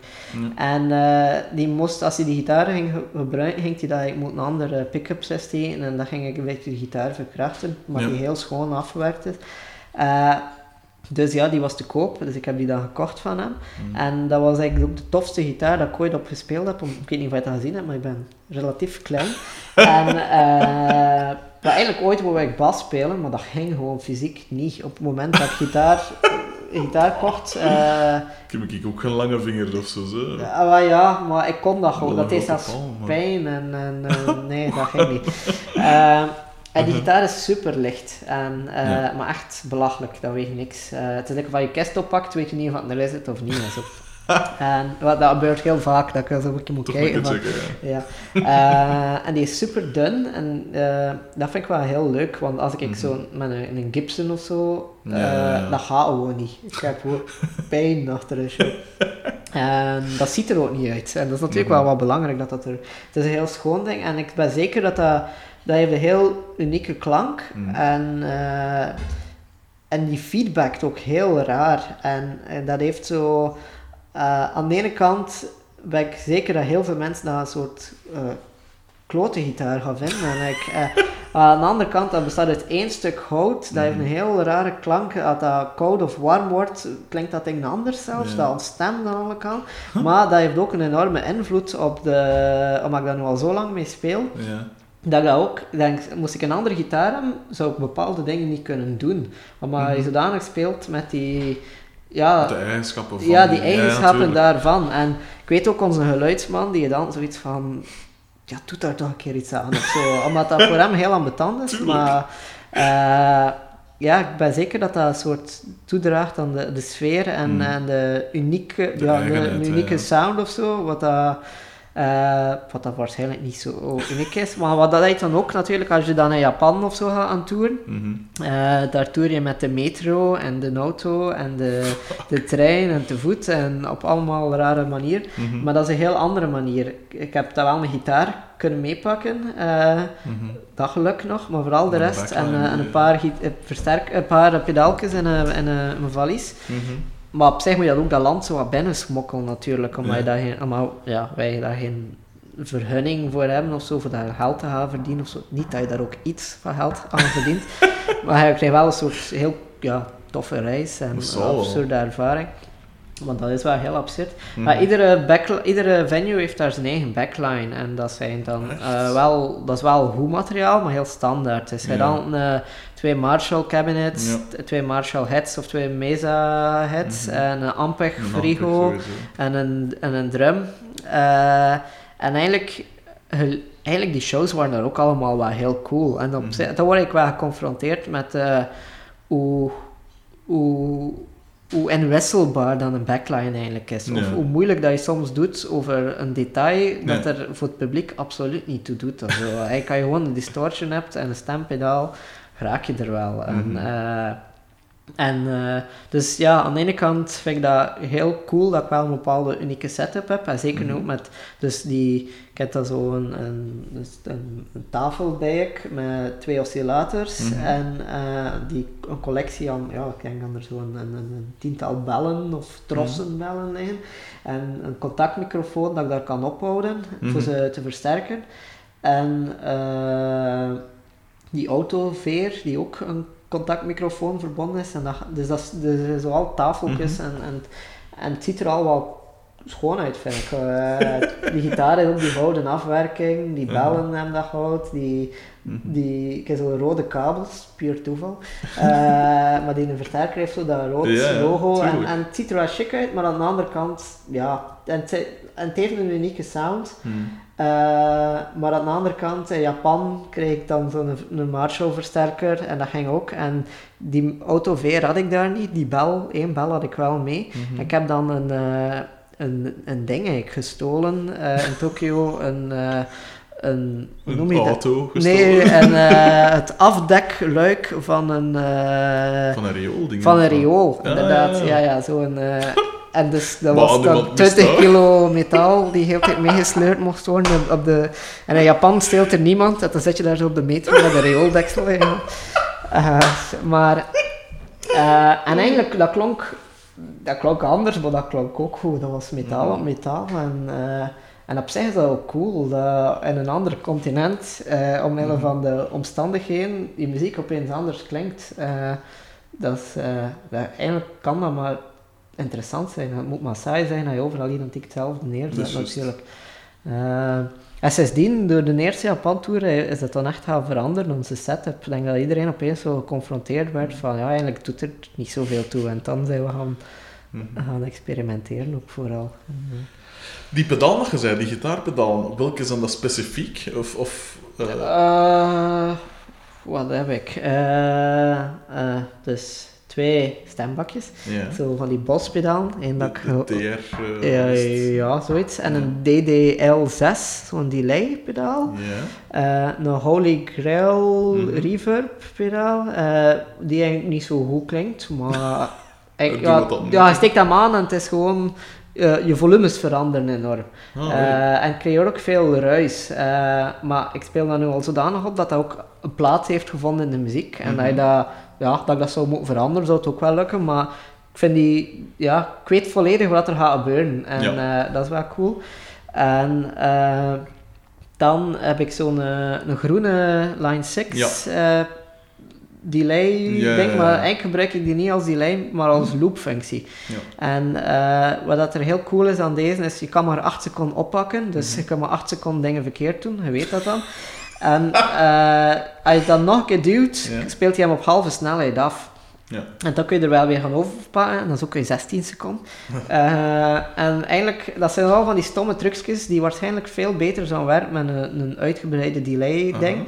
Maar opnieuw hetzelfde verhaal van je leert dat en dan doe je zo van die trucjes dat je je gitaar dingetje oppakt en dat je hem dan op halve snelheid ja. afpakken, oh, gaan, gaan afspelen en dan nog een keer een ander ding erboven en dan moet ik mijn tweede stembak uitduwen, eh, waardoor dat stembas begint te spelen Mhm. en dan hoor ik voor de eerste keer dat geluid dat ik opgenomen heb. Maar hij is een soort combinatie van een gitaar op halve snelheid met een gitaar op werkelijke snelheid. cool. En eh, dat is altijd nog heel spannend natuurlijk, Mhm. omdat je dat voor de eerste keer hoort van ik wel juist gespeeld of niet. Eh, en dat maakt het ook moeilijk. Je ook een loop-pedaal en die ding Mhm. gewoon opnemen op voorhand en die neer afspelen en die ander erboven loopen of zo. Maar ik heb dat nog niet gedaan. Eh, en, en ja, eigenlijk heb ik dan altijd meer stress tussen de nummers dan tijdens het nummer zelf, omdat je Ja. de loops moet maken.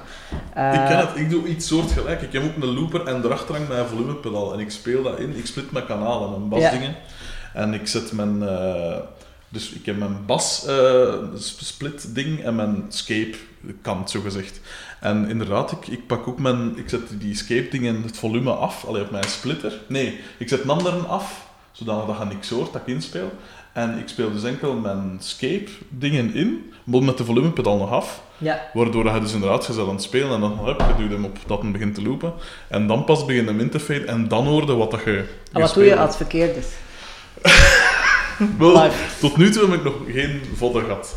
Ja. Eh, omdat ik er ook altijd wil direct een hoop effecten opsteek. ja. Dus dat, dat is een soort wazen. Eigenlijk kun je niet veel. Zolang dat in de juiste noot zit, wat dat bij ons meestal een D is, aangezien dat eigenlijk elk van ons nummers in D is, ja. kun je eigenlijk niet veel misdoen. Ja, maar bij ons is dat dan... Ik, soms is het wel verkeerd. En dat heeft dan de invloed op het feit dat ik in de eerste helft van het nummer eigenlijk niet echt iets noodzakelijk doe. Ah, ja. En eh, dat is ook zo dan bewust, omdat tijdens de repetitie, na helft van de tijd zat ik te sukkelen met die pedaal.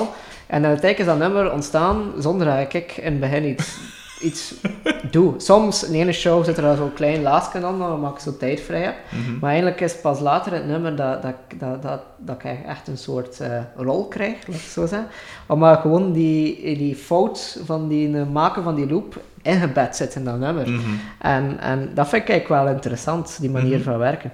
Eh, maar ja, dat geeft natuurlijk ook de nodige stress. En ook die looppedaal is... eh, ik weet niet of dat bij iedereen is, maar op batterijen werkt die al niet bij. Dus dat, dat is al kapot. Waardoor dat het probleem heb, eh, als er te veel stroom is, te weinig stroom is, bijvoorbeeld in onze repetitiekot steken we de verwarming aan, Mhm. dan werkt die pedaal ook niet. Dan begint hij zo te flippen.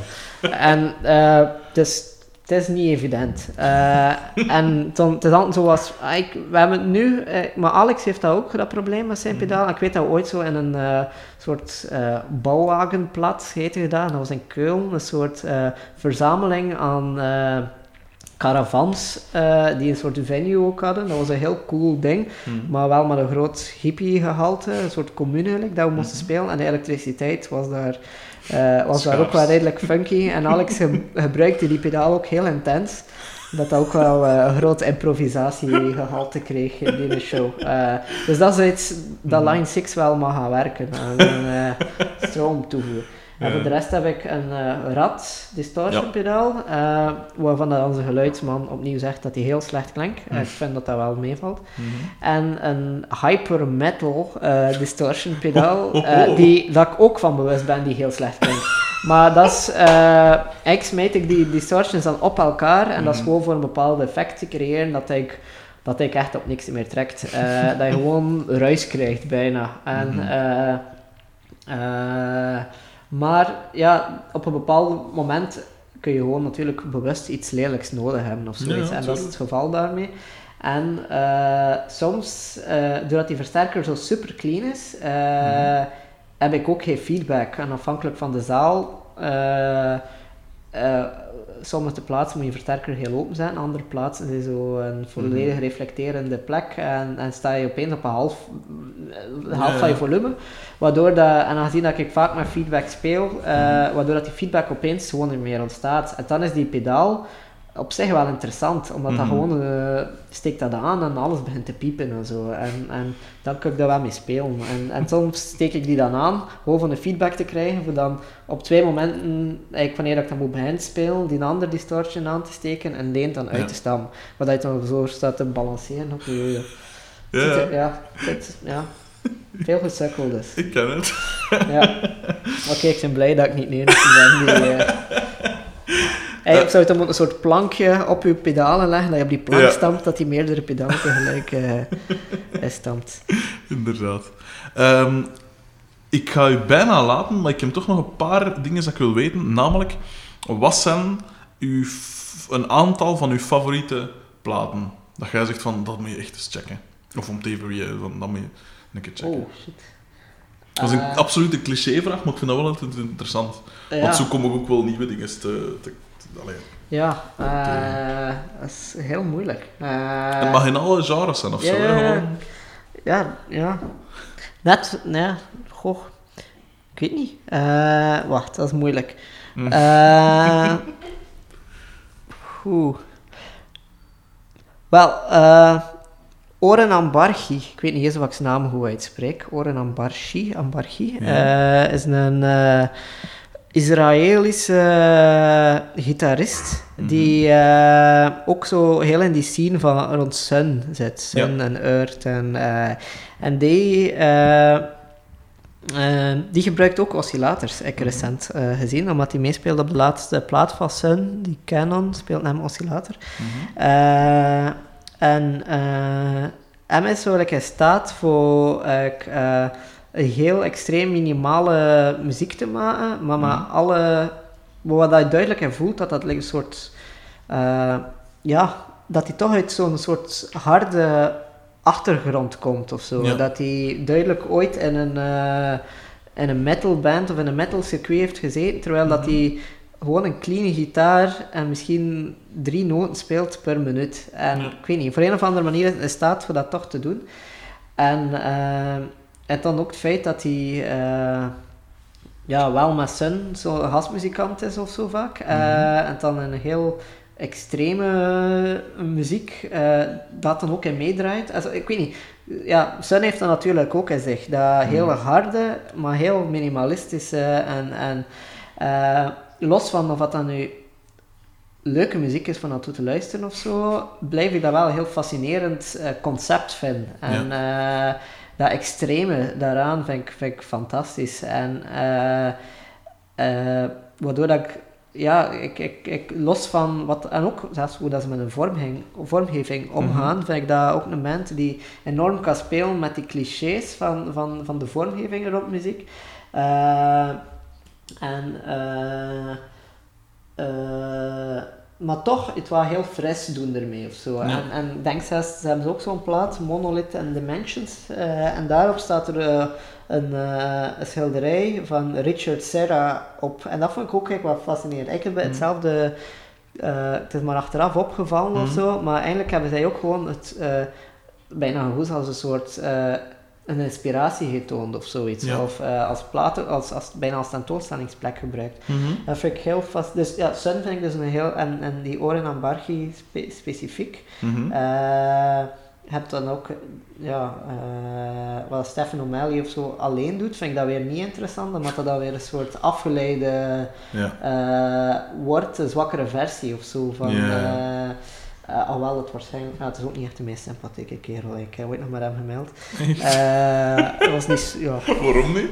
ik had ooit een, ja, een project dat ik mensen interviewde voor over een boek te praten. En ah, ja. ik wou hem interviewen en uiteindelijk, je, was, je wou het wel doen, maar de manier waarop en de, de on uh, interessante keuzes dat hij had gemaakt in dit project voor welk boek dat hij ervoor ja, ja, ja, er duidelijk niet zoveel zin in. En, en, ik snap dat wel, ja, ik zou er misschien ook geen zin in hebben, weet je niet. Maar je was niet zo sympathiek. Uh, maar ja, aan de andere kant, ja, die gast toert heel de wereld rond. En dat hij iedere dag zoveel e-mails krijgt van mensen die hem willen interviewen. Dus, uh, maar heel veel respect voor dat. En, uh, en eigenlijk, ja, voor, omdat nu toch, omdat ik niet zo uh, heel goed ben in dingen, die heeft ook, en nu snel van alles uit te vinden, die gast heeft wel ook, dus Oren Ambargi, Sun in het algemeen, vind ik ja. heel interessant spelen ook samen met hen binnenkort in de Paradiso.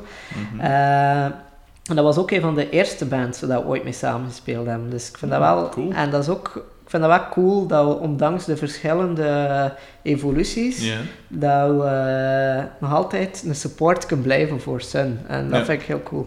En... Uh, want, ja, O'Malley heeft ook zo een, uh, een, een, label, die Ideologic Organ, en die mhm. brengt wel heel veel uh, coole muziek uit, die ah. heel fascinerend is, een soort wereldmuziek soms. Mm -hmm. En heb zo een plaat, ik ga hem gaan halen, jullie hier naast ook toevallig. Want namen uitspreken en zo,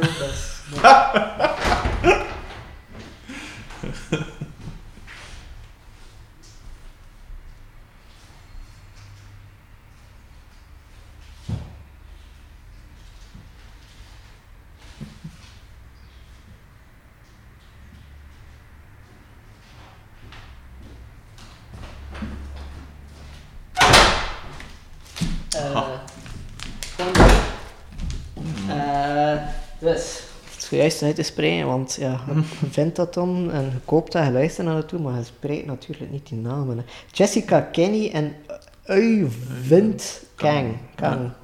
the eh, face of, wat was The face of? Uh, the Face of the Earth. Ja. En dat is zo, voor zover dat ik het weet, zijn we over laatst in Antwerpen opgetreden, en, uh, maar ik kon er daar zelf niet bij zijn, om mm zelf een show aan. Uh, en dat is zo een, goh, ja, redelijk Persisch klinkende muziek. Gewoon een vrouwenstem hmm. en een viool. En wat zit er hier nog in? Ja, wat elektronica en percussie. En je voelt heel...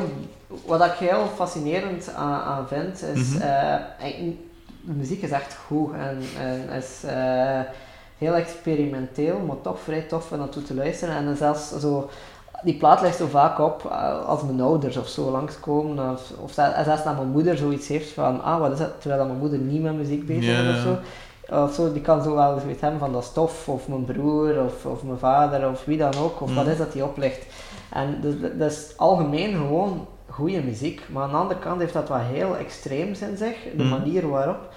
En uh, ik vind het ook heel fascinerend dat het dan net uitgekomen is op dat, op dat label van O'Malley. Ja. En je voelde ook heel duidelijk dat dat een perfecte inspiratie kan zijn voor Sun. En dat vind ik heel fascinerend, dat een bepaalde band, uh, de personen die daar rond worden verzameld, mhm. en uh, dat die dan ook zelf gaan muziek gaan uitbrengen, van muziek die zo ver weg staat van die metal scene of zo. Ja. Maar dat je zo goed aan kan voelen van ja, ik snap het volledig. Of dat is like van Attila, die dan bij Sun zingt, eigenlijk zijn inspiratie uit zo die Persische denkkanaal of zo.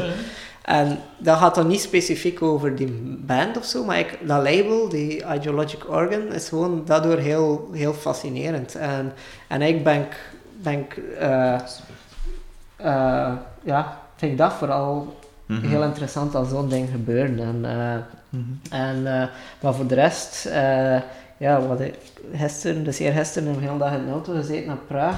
Mhm. En toen hebben we, ja, daar ligt echt van alles op. Van, van Neil Young, dus van mijn vader, tot uh, ah, Me Without You, vind ik, uh, dat is van een band. Uh, ik weet niet, ik zeg niet of dat nog bestaat. En dat was omdat ik, het was dus aan ik voor DJ te zijn in de auto. Eh, maar er lag ook al heel tijd Rihanna van die dingen op, dus er ligt echt van alles op. Eh, eh, dus dus eh, het is zeker eh, niet zo dat we enkel naar de muziek luisteren, dat we in het jaar dat zelf spelen. Mhm. En ik vind dat ook heel cool, dat we dat, eh, dat, dat zo open is. En Mhm. dat eh, inderdaad, dan, eh, dat bijvoorbeeld Rihanna een heel goed nummer kan hebben. En dat dat als hardere band of zo dat niet moeten ontkennen of zo. Eh, dat vind ik wel belangrijk. Maar, dus ik was DJ en ik moest mijn laptop aansluiten, maar ik had een laptop waar dat er eigenlijk al jaren geen nieuwe muziek meer opgezet is. Dus ik had zo Mhm. in alle muziek van een paar jaar geleden. En ik heb al de platen van Me Without You beluisterd. En misschien, misschien was dat voor, voor mijzelf en voor de band. eh, eh, en dat is pas nu op, opgevallen ook eigenlijk. Ah, wel, dat we wel... eh, zo, like hoe dat de drum en zo en de gitaar zijn, buiten de stem, die zanger Mhm. doet echt zotte dingen. Wat dat heel cool is, maar dat wij, dat wij, eh, wij doen gewoon andere dingen met de Ja. stem. Maar puur muzikaal is dat wel een enorme in- inspiratie geweest. En ik wel echt een supercoole band geweest. En Ja. Eh, dat ik nu eigenlijk vandaag dringend moet checken of als ik nog altijd dingen doe, maar dat ik nu opeens besefte van eigenlijk is dat wel een enorme invloed. En, eh, Mhm. en eh, ja, eigenlijk alle platen van Me Without You zijn echt super. Voilà. Tot drie jaar geleden. Tot drie jaar geleden. Daarna weet ik het niet. Maar Ja. denk, er is wel zo eh, een sketchy kantje aan de band. En dat is eigenlijk enorm dwepen met het christen zijn. Oei, oei. Eh, ik weet niet of wat dat ironisch is, of dat nu eenmaal echt gewoon een, een, een godsdienstige Amerikaanse band is, dat weet ik niet. Eh, ik hoop van niet. Eh, maar ja, dan nog. Maar het is super goede muziek en je raakt er heel goed mee weg. En het is ook een band die constant evolueert en op het randje kan zitten van ja, tussen verschillende genres. Dus Ja. aanrader. Ken je dat? Wie nee, nee, nee, Nee. Ik zal dus moeten En ze zijn ook heel grappig. Ze hebben bepaald, er is een videoclip, eh, Nice and Blue Part 2 heet dat Mhm. nummer. Eh, dat is zo, eigenlijk gewoon de band. Het is wat dat is ook gewoon. Ze zijn gewoon een band en ze maken muziek en ze moeten een videoclip maken. En ze zijn zo in staat voor een heel goede videoclip te maken, maar die ook heel grappig is. En dat ze eigenlijk gewoon in een zwembroek eh, aan het leren zwemmen zijn en, eh, en ondertussen muziek aan het spelen zijn onder de douche in zo'n speedo. En ik weet het niet, voor een of andere band, voor een of andere reden kun je ze toch serieus nemen. Ja, en zoiets ja. hebben van een coole band, maar ja, zo zonder dat het belachelijk wordt. Ja, en, ja. ja, heel veel respect voor die gasten. Zeg, uw plaat is opgepakt. Ik spring ook van het een naar het ander. Ja. Maar uw plaat is opgepakt eh, door eh, Koen Giezen. ja. Waarom hij? Ehm, ja, ehm, tot eh, vanaf, dus die, de nieuwe plaat is opgenomen Mhm. bij Koen en de vorige Harnevo was ook bij Koen. En eh, denk, eh, zoals ik zei, we waren zo, de band evolueerde wel altijd, Mhm. maar het opnameproces eh, evolueerde er niet echt mee. Eh, Mhm. En eh, we waren daarvoor met mensen aan het opnemen of dingen aan het doen die ook altijd in, in onze comfortzone eigenlijk zitten. Mhm. En was zoiets van, bij, de, bij Harnevo dachten we van ja, het is, het is, het is nu of nooit. We iets nieuws, eh, iets, dat was al wel de grotere stap van, eh, van verandering in muziek. Mhm. En toen dachten we van, oftewel doen we dat, de nummers op zich zijn wel al een, een verandering, maar misschien is het wel interessant voor ook in de manier van opnemen Mhm. en in de keuze van wie eh, Mhm. dat we opnemen en de locatie en ook hoe dat we het opnemen. Dat was live opgenomen. en daarin ook een verandering te doen. En Koen op dat moment, eh, en nog altijd eigenlijk, maar was Koen zo, als je zo keek naar wat zijn de beste eh, platen die dit jaar uitgekomen waren in België, Mhm. waren eh 9 van de 10 waren bij Koen bij wijze van spreken opgenomen. Dus, eh, maar Koen had zelf nog, eh, voor zover dat wij weten, en ik denk dat hij eigenlijk nog geen bands eh, van ons eh, ja, laten we zeggen, die, dat was vooral singers-songwriters Ja. of zo van die dingen. had nog nooit zo'n een, een, een full heavy band opgenomen. Eh, dus voor hem was dat waarschijnlijk ook wel een uitdaging. Eh, En, maar zijn manier van werken en heeft... eh, en ook bij hem in de studio komt dat dan toe en wij zoiets van, ja kijk, we hebben een tamboerijntje in de muziek. Wij zo van, wow, het tamboerijntje is redelijk zot. Eh, en toen komt hij aan met 16 verschillende soorten tamboerijntjes. Zo van, welke wil je? En, en toen zegt hij ook van, of misschien moet je ze allemaal samen gebruiken of zo. En eh, je dacht zo mee en dat was... en eigenlijk heeft die plaat wel het resultaat behaald eh, dat, we, dat we wouden. Mhm.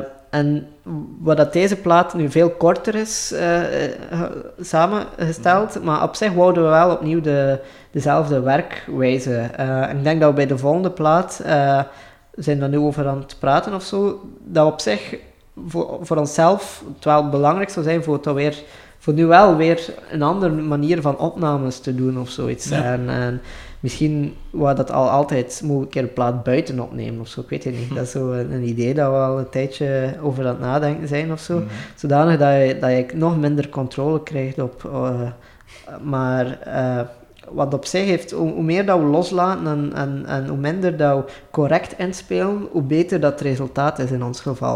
Ah. Dus eh, wat dat vroeger inderdaad alles zo op een kliktrek en Mhm. elk spoor mooi apart en alles perfect zetten, Mhm. zijn die opnames heel dood en, eh, en waar nu... En het voordeel is, ik speel ook altijd alles het laatste. Dus buiten de stem, maar de Ja. bas, de drum, de gitaren, de andere Ja, gitaren staan er al op. Dus er is een soort veiligheid. eh, waarmee dat ik bedoel, als je zo apart in een kotje zit en Ja, speelt, ja, iedereen luistert naar wat hij speelt. en in mijn geval heb ik dan zoveel tekst nodig voor dat... Hoe is het? Terwijl nu iedereen luistert naar de volledige muziek. Mhm. En, eh, en, eh, en, en, en ik zit er volledig intussen. Dus ik zit al de raarste dingen te spelen waarschijnlijk. maar niemand die dat hoort, maar het totaal wel goed klinkt. En, en achteraf, like nu, achteraf eh, hoor je dan opeens dat, dat er iemand zijn gsm afgaat in de plaats. dus, dus, eh, maar ik, ik zelf heb het nooit gehoord heb. Dus Alex die het opeens zei van, weet je dat er een gsm afgaat op de plaat? Opeens.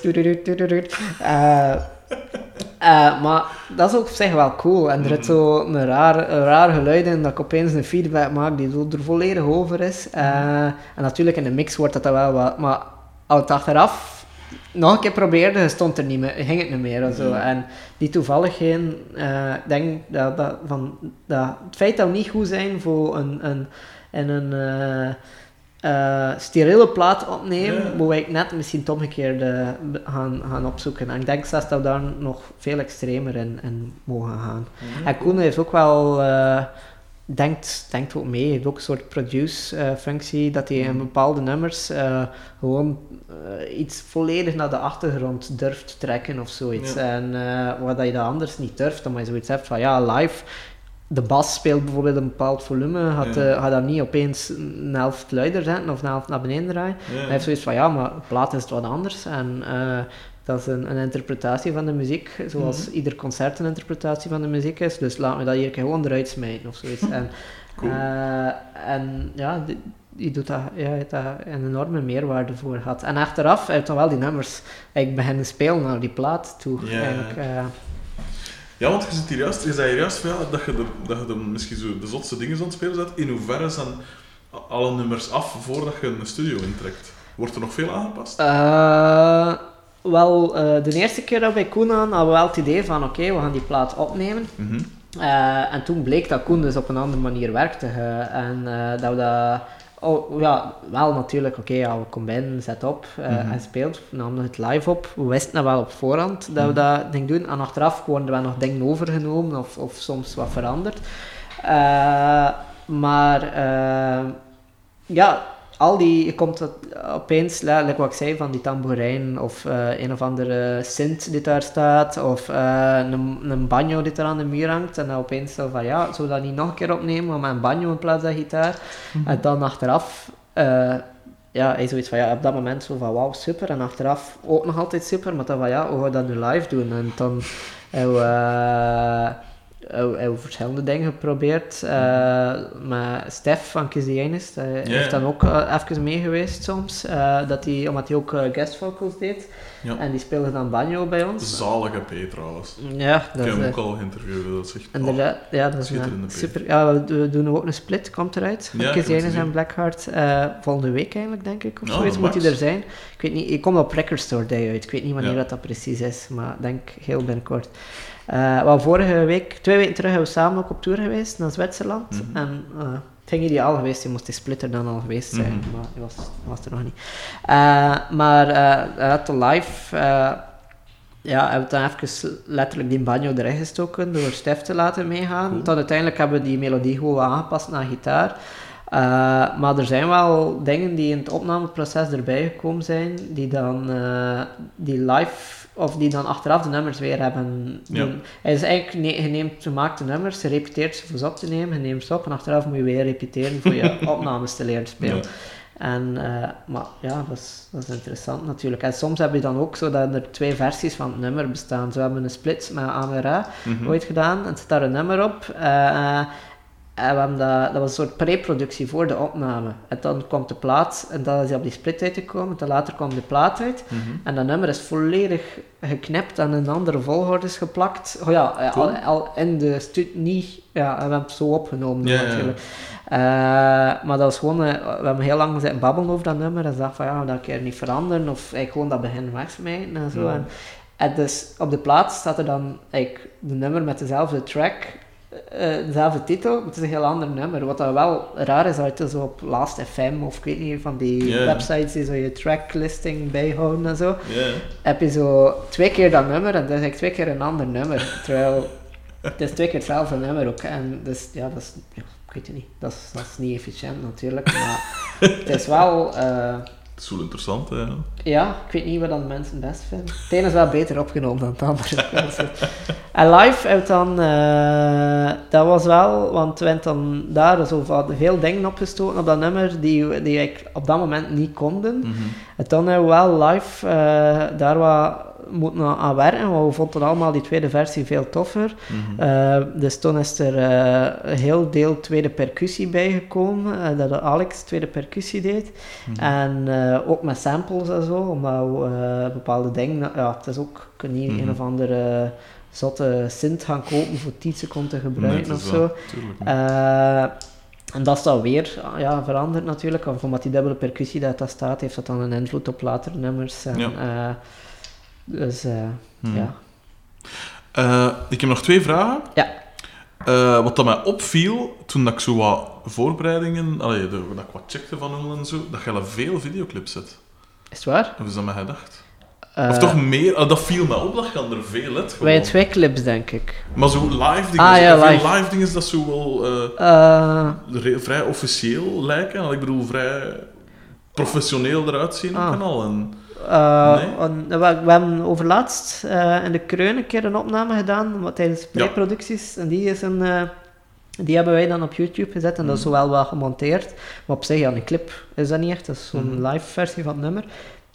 En... maar wat zijn de... Wat zijn de dus je hebt twee officiële clips dan? Ja, denk ik. En wat zijn de hoe kom je tot het concept van zo'n van zo'n clip? Laten we dat besteden dat uit en zeggen ja, bedenk maar iets of pijs ze zelf. Ah, nee, dat, ja, aangezien dat we zelf zo heel veel met die vormgeving en mhm. zo bezig zijn, zijn we zelf ook heel veel met die clip bezig. Mhm. Die eerste clip was uh, voor het nummer Avraham. Zo, uh, ja, dat, dat, ja, dat is ook, moet ook eens een tijd zien. Dat is ook alweer vier, vijf jaar geleden of zoiets.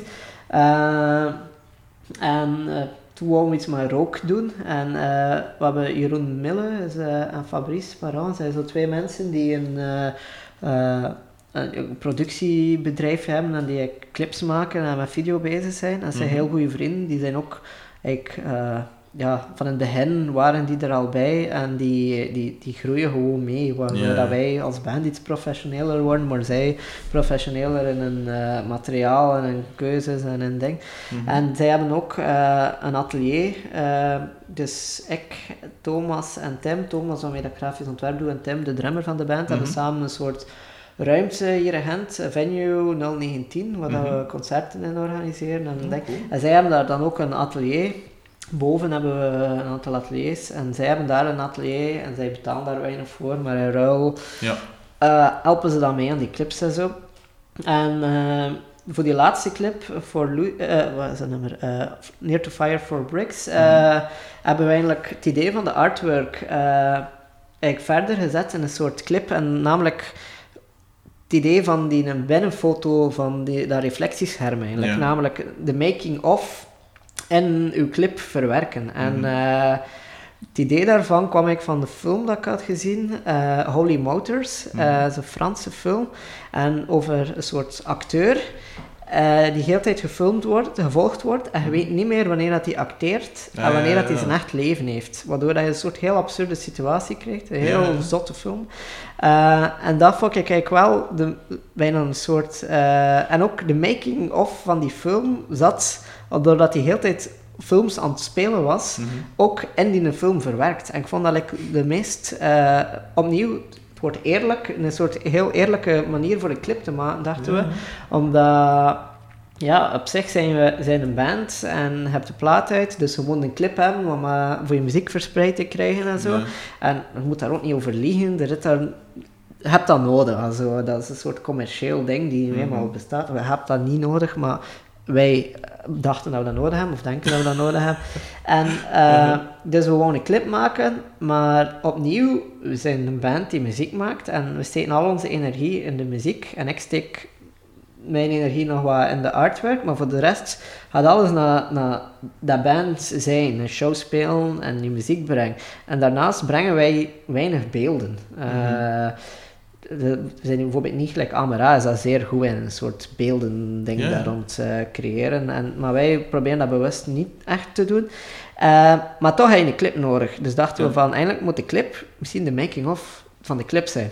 En wat je ziet in die film, eh, het is drie minuten, je hebt dus een bepaald onderwerp. Ja. En dat onderwerp is eigenlijk een bouquet bloemen, die, eh, een, die verwelkt, die gewoon in stop motion, eh, die stond al drie dagen en dat is eigenlijk gewoon om de minuut een foto getrokken. Mhm.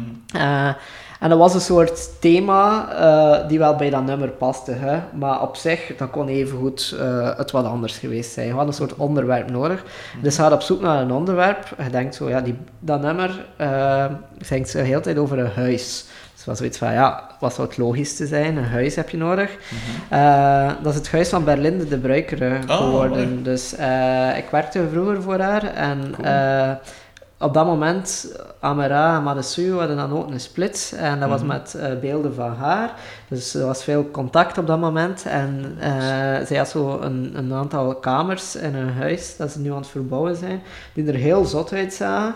Uh, dus die connectie was, was, was relatief makkelijk te doen. En die, we wisten, dus we die ruimte, we een onderwerp, dus hadden een huis, uh, hadden een onderwerp nodig, dus een soort, iets die bij die clip paste, maar aan de andere kant ook, wat zijn de meest cliché onderwerpen? En als je naar, naar het creëren van beelden gaat, kom je bij stil levens uit. Dus als Ja. iets van, wat nou een stil leven maken, wat opzoekingswerk gedaan, wat zijn de standaard dingen, also, zodanig dat je ook geen vragen moet bij gaan stellen. Mhm. Dus gewoon een, gewoon een tafel, uh, een bouquet bloemen daarop, gewoon een, een random pot, Mhm. uh, waar die bloemen in stonden, een wit tafelkleed, en dat stond gewoon in die kamer. En dat is eigenlijk het onderwerp van die clip, maar eigenlijk gaat het niet over dat onderwerp, maar het gaat over die clip. Ja. Uh, dus we hebben dan een camera. Uh, en uh, dus uh, Jeroen en Fabrice hebben dan uitgezocht waar dat ze al dat materiaal moesten gaan halen. Mhm. En eigenlijk is het volledige budget gegaan naar het huur van die camera voor één dag en die rails. En eigenlijk wat we gedaan hebben is, uh, die camera beweegt gewoon in die ruimte. Mhm. En uh, die camera filmt op, zich, op een bepaald moment zichzelf. Je ziet die Mhm. rails liggen.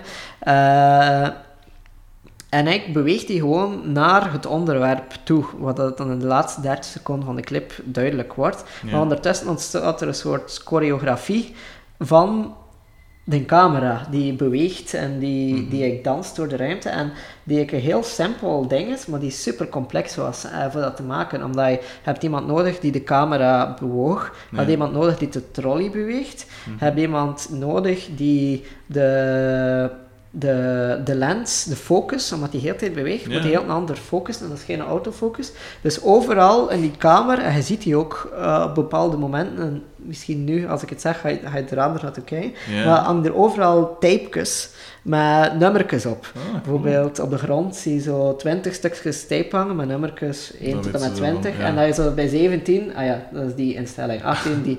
Dus had ik vier mensen die rond die camera aangeplakt, die alles in een one-take moesten eh, doen. en, en zo werd die clip gemaakt. En op zich, opnieuw, die clip toont de making Mhm. of de clip, maar de absurditeit van die clip maken in één dag. Mhm. En eigenlijk, dat klopte allemaal. Dat voelde vrij correct aan. En ook de mensen waarmee dat die clip gemaakt is, eh, waren zoal... Er is niks, zo, niemand dat we zo uit het niks hebben moeten bellen of zo van Mhm. uit handen geven. Alles is een soort logisch ontstaan, opnieuw uit de relaties die Ja. met de band de afgelopen jaren hebben opgebouwd.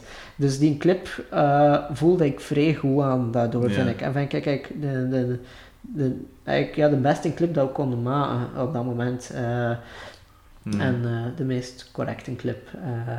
ja.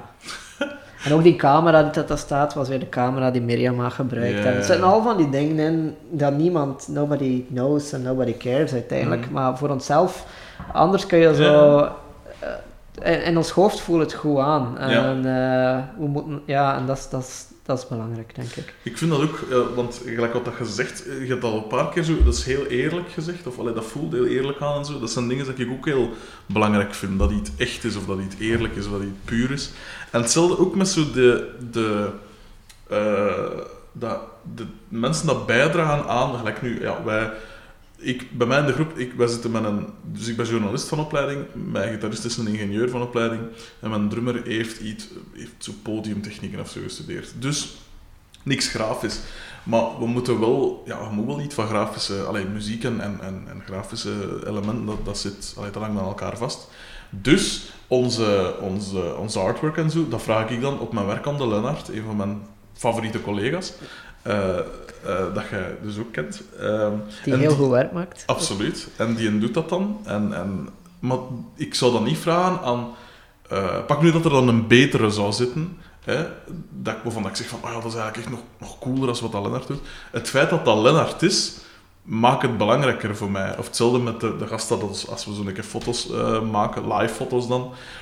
Er is een, een van mijn betere favoriete vrienden, de Hans, Hans Timmerman, een hele getalenteerde fotograaf en kunstenaar ook. Dus maakt zotte schilderijen. Eh, dat is enkel die dat dat mag doen. Of toch, allee, er worden wel een keer foto's gemaakt, maar die zetten we dan niet op onze Facebook-dingen. De dingen dat wij erop zetten zijn enkel van Hans.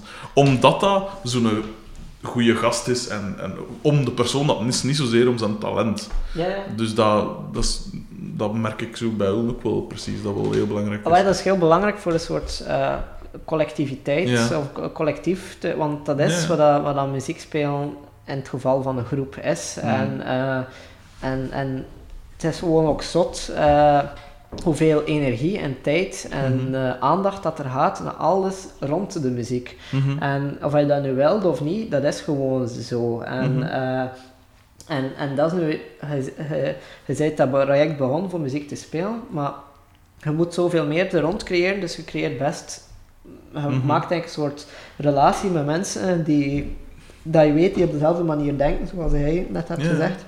En ik denk dat dat heel belangrijk is voor dat niet weg te steken en, eh, en voor die mensen eigenlijk bijna mee te gaan, betrekken. En, en oké, het staat niet op dan die, ja, zij spelen geen gitaar of zo van die dingen, maar dat is wel, zij, je hebt een band en het collectief rond Ja. de band en eigenlijk is dat het totaal ding. En, eh, en dat is heel belangrijk, dat, als je dat gaat uit handen geven of gaan, gaan negeren of gaan zeggen dat dat niet bestaat of zo, dan, Mhm. dan raak je in de miserie of zo, denk ik. Of gaat dat ook nooit kunnen iets opbouwen Mhm. of een, een lijn in iets brengen. En, en denk aan die twee dingen goed zitten, dat dat 1 plus 1 3 is eigenlijk. En dan raak je er. voilà. Dan, dan is het oké. Ja. En eh, ik denk, omdat je ook in het begin zei van die Church of Ra Mhm. ding, eh, dat je daarom, eh, dat je zo bij ons terechtgekomen was, is, ik denk dat dat gewoon ook hetgene is. Church of Ra is, want ja, dat, veel meer dan dat is dat gewoon niet. is gewoon duidelijk, ja. iedereen heeft zijn eigen band en doet zijn ding. Maar iedereen helpt elkaar en, en ja. dat ook niet gaan wegsteken en daar zelfs een naam kunnen geven. Maar eigenlijk kan ieder een band een naam geven en zo. En, en Amara doet dat gewoon en, eh, en krijgt daar veel, eh, respect voor, voor dat ze dat ook doen. En, en, Mhm. en dat is wel, dat is, dat is tof. Ja, dat is, dat is echt tof. Dat is, eh, ja, dat is een heel cool manier van... want ik heb Colin ook geïnterviewd en, en ik vond dat heel... Alles wat dat hij zei, klopte zo. Voor mij persoonlijk dan. Ja, Ehm, hetzelfde bij ons ook. Onze geluidsman bijvoorbeeld, dat is niet... De, want ja, toen ik bij Motek speelde vroeger, dan hadden wij Nico van der Reken, wat dan een, een, een bekende eh, geluidsman is. Hè. Dat Racket Cannon doet dat, noem maar op. Steak Number 8 en al. Eh, dat is een hele, hele goede geluidsman. Maar nu voor ons ook hebben wij gewoon een van ons maten, eh, dat met ons drummer nog samen gestudeerd heeft, dat niet super ervaren is, maar dat een goede gast is en dat wel ook wel weet wat dat hem doet, maar dat is niet de beste, de beste geluidsman. En die vragen we zoveel mogelijk mee. En als die mee gaat, dan, geven dan delen we gewoon wat dat we krijgen. De, ons gage, dat, dat, dat doen we dan door vier. Hij krijgt dan een vierde en de rest gaat in onze, in onze pot. zo. Dus hij is even belangrijk als ons. zo ja het voordeel is dat je ook kan meegroeien natuurlijk. Als je Ja, niet een grotere band wordt, gaat hem meer, op, meer meegaan op tour waarschijnlijk. En gaat hij meegroeien en zo. En eigenlijk, eh, het is maar, kan maar generatiegenoten Mhm. helpen uiteindelijk. En, eh, Ja, want anders, als je gewoon altijd, hoe moet ik het zeggen, de beste vraagt, dan krijg je ook zo'n steriele bedoeling. Hè. ja. Voor die gasten is dat dan ook maar een job, zo gezegd. Hè. Ah, nu, deze keer word ik gecontacteerd door die groep, deze keer door die. En, terwijl nu is dat echt zo een deel van die groep, of toch van dat, van dat collectief rond die Ja. groep, zo gezegd. Ehm, de laatste vraag, en dit is waarschijnlijk nog de moeilijkste van al, eh, is, gaat eigenlijk altijd zo over straffe dingen meemaken als gevolg van in een groep zitten. Gelijk je vertelde daar nu in... in allee, straffe eh, dingen dat u bijgebleven zijn. Gelijk je vertelde van Praag, dat je er onderrullen die Goa-dingen had. Eh, dat, soort van, dat soort verhalen en zo. En dan ga je zien dat jij de Of het kotsen in, eh in Auschwitz. Eh, Dat soort dingen. Dat moet erom niet super spectaculair zijn, hè. maar zoiets wat vandaag pijzen van, allee, dat is toch wel cool dat ik zoiets meegemaakt heb doordat ik in een groep zit. En dan ga je zien dat jij de meest nuchtere bent, blijkbaar, in de groep. En je gaat ook wel alles het meest, of het, het, is alles u wel het best bij. Ja, ik ben zeker niet de meest nuchteren en, eh, en alles hoor, maar Ja, eh, misschien letterlijk in het alcoholgebruik gaan. Uh-huh. Eh, maar Zijn er zo van die dingen dat je, oh, dat kan zijn echt een absoluut shithole wat je gespeeld hebt, of juist niet iets van best miljard, hoe cool is dat hier? Of eh, dat er maar sowieso, fans, ja, veel. Japan is, is denk ik een heel gek ding geweest Mhm. en dat, dat gaat ook altijd zijn, omwille van de absurditeit gewoon van, Mhm. Van die volledig andere manier van, van leven. Ja. En, en eh, eh, ook de, ja, het, het gebrek aan communicatie eigenlijk. Dat is gewoon, je, je Nee. komt dat toe en, en er staat daar, ja, er staan twee busjes klaar en vanaf dan weet je niks meer. Je weet niet of je geld verdient, je weet niet eh, hoeveel dat de merch heeft gekost, want dat is in Japan gedrukt, wie dat, dat betaald heeft, komt dat van je hage, wat eet je, is, is, het- als je vegetarisch bent, is je Ja. wel vegetarisch. Je weet niet waar je gaat slapen die avond. Wat dat soms betekent dat je mag blij zijn als je in de koffer van een auto kan liggen slapen. soms is ben je onder een auto gaan liggen slapen. Dat is ook, of, eh, maar dan een ander moment slaap je in een of ander boerderijtje bij mensen dat je ook niet kan bedanken, Ja. omdat je niet kan communiceren Nee, met ze. En dat, dat is een heel, heel absurde ding gecreëerd. Eh, wacht, maar dat is nu niet, dat is, dat is redelijk neutraal natuurlijk. Dat is nu niet een concreet voorbeeld. Ik zou er wel kunnen uitvinden, dat, eh, ik zou er wel weten natuurlijk, maar Ja. ik kan er nu niet direct. eh eh, wat wel, ja, oh, het is wel heel. Je Ah. moet niet per se namen noemen, hè. als Nee, er nee. een groepslid een schandalig gedragen Ah, heeft. ja, zo. nee. Wat we wel het wat heel grappigs meegemaakt. maar ik, ik ben er van het weekend nog over verteld. Dus, dus Uh-huh. ik kom er nu op. Dus dat is niet het, het beste verhaal of zo hoor. Nee, nee. Maar het was, het, was, het was toch ook wel grappig. Is, dat we, we hebben ooit zo'n tour gedaan. eh 25 concerten op 25 dagen of zoiets. Ja. Eh, dus dat was behoorlijk heftig. En eh, we kwamen van, van Polen. En we moesten naar eh, Zweden. Dus dat was een redelijk lange eh, rit, Mhm. denk ik. Misschien dat er nog een dag tussen zat. Maar eh, nu, eh, achter de tijd begin je ja, je zo je eigen ritme en je Mhm. eigen... Ja, ja, je zit gewoon heel tijd in een bus. Dus je bent domme dingen te doen. Voor een of andere reden eh, had... eh, was er heel, ja, hij heet iedere dag in een benzinestation, Mhm. dus je komt heel tijd in contact met eh pornoboekjes. Op dat moment... Los van toeren ook, ja. maar dus er, er, er, er waren wat mensen aanwezig in de bus die het vrij tof vonden om er zoveel mogelijk te proberen te stelen. Dus we hadden een enorme collectie. En eh we hadden een, een, een rit van zoiets van acht uur of zoiets voor de boeg. En we waren beginnen knippen. Eh, en, die, en, en, en van al die... Alle borsten uitgeknipt en alle piemels. En, eh, en eigenlijk, wat dat we gemaakt hadden, was behoorlijk indrukwekkend. Dus eerst en vooral, alles hangde volledig vol. Dat is een soort pornogrot, eigenlijk, de, de auto. Maar echt van die zotte details, bijvoorbeeld de dashboard, also van die draaiknoppen. En dat waren allemaal borsten. Dus we hadden gezocht achter de borsten die net zo groot waren als die draaiknop. Zo voor je sproeier aan te steken van, of zoiets voor je Ja. liggen, had je zo'n knop dat je moest induwen. En dat was dan een piemel dat je induwde en dat schoof dan in de mond. eh, Van, en dat zag er, dat was eigenlijk wel heel cool. Eh, nu, we reden, al, we al een dag of twee dagen in de, de pornogrot rond. En eh, Tim, onze drummer, eh, verveelde hem en had hem beginnen schminken in de auto. Eh, we dacht, je dacht ja, we gaan naar Scandinavië, ik ga wel black metal. eh. Maar ja, het is niet dat hij hem daarvoor ooit in zijn leven geschminkt heeft. En dat- was gewoon puur een ja, verveling. Dus die was heel corpse paint geworden. En we komen toe en we komen van de boot in Zweden. We hadden al grappige foto's eigenlijk, omdat we op die boot zaten. En Tim zat er toen een banaan te eten. Dat was heel in, in corpse paint, zag er heel grappig uit. En we komen toe en we passeren zo aan de douane of Ja. zoiets. En dat zijn zo allemaal vrouwen. eh, die daar staan en nogal een redelijk dikke vrouw ook. En ik denk dat ze zag aan ons gezicht dat we een beetje aan het lachen waren met die dame. Dus zij zo, ja, aan de kant. En we moesten zo in de auto blijven zitten en we moesten eh, in een soort garage gaan rijden. En, eh, en zij opeens, ja, iedereen uitstappen, we gaan de auto volledig controleren. En er waren dus allemaal vrouwelijke douaniers en met zo- met zo'n hond en al van die dingen. Dat zo al ons materiaal uit die auto moet laten. En zij dus in die auto voor zo je stuur af te wrijven en zo. En dat was dus, ja, dat was heel die collage zat daar en zo. En dat was, dat was behoorlijk absurd, dat wij daar allemaal stonden. Ondertussen waren we ook aan het voetballen eh, daar rond. Terwijl dat, oh, dat duurde lang, terwijl zij die auto aan het... eh, en achteraf kosten ze er wel mee lachen. Maar dat moment gewoon dat we die deur opendeden. en dezelfde, ja, dat was, redelijk zot eigenlijk gewoon. Ze stonden allemaal zo bloedrood. eh, en, eh, maar wij hebben zelfs nog een, wij zijn dan een cd gegeven en, de, de sfeer was wel goed en er was, er was niks. Maar dat wel heel brave gasten waren, er was niks verkeerd mee of zo. En dan achteraf, we hebben het nog even laten hangen, tot, totdat we gingen gaan tanken. En dat we allemaal naar binnen liepen en, de- en, en Alex was aan het tanken en zo. En opeens staat er zo'n jong gezin naast zijn auto, met allemaal kindjes die zo naar Alex aan het kijken zijn en zo. En, en die ouders die zo super boos aan het kijken zijn naar hem. En hem heeft, draait hem zo om en kijkt zo naar de auto, heel traam, dus ook zo een volledige collage. Eh, en toen is alles verwijderd. Dat was, Oh. dat was, dat was de druppel. En, eh, dus, dat is niet het meest zotte verhaal, maar het is wel... Ja, het was wel...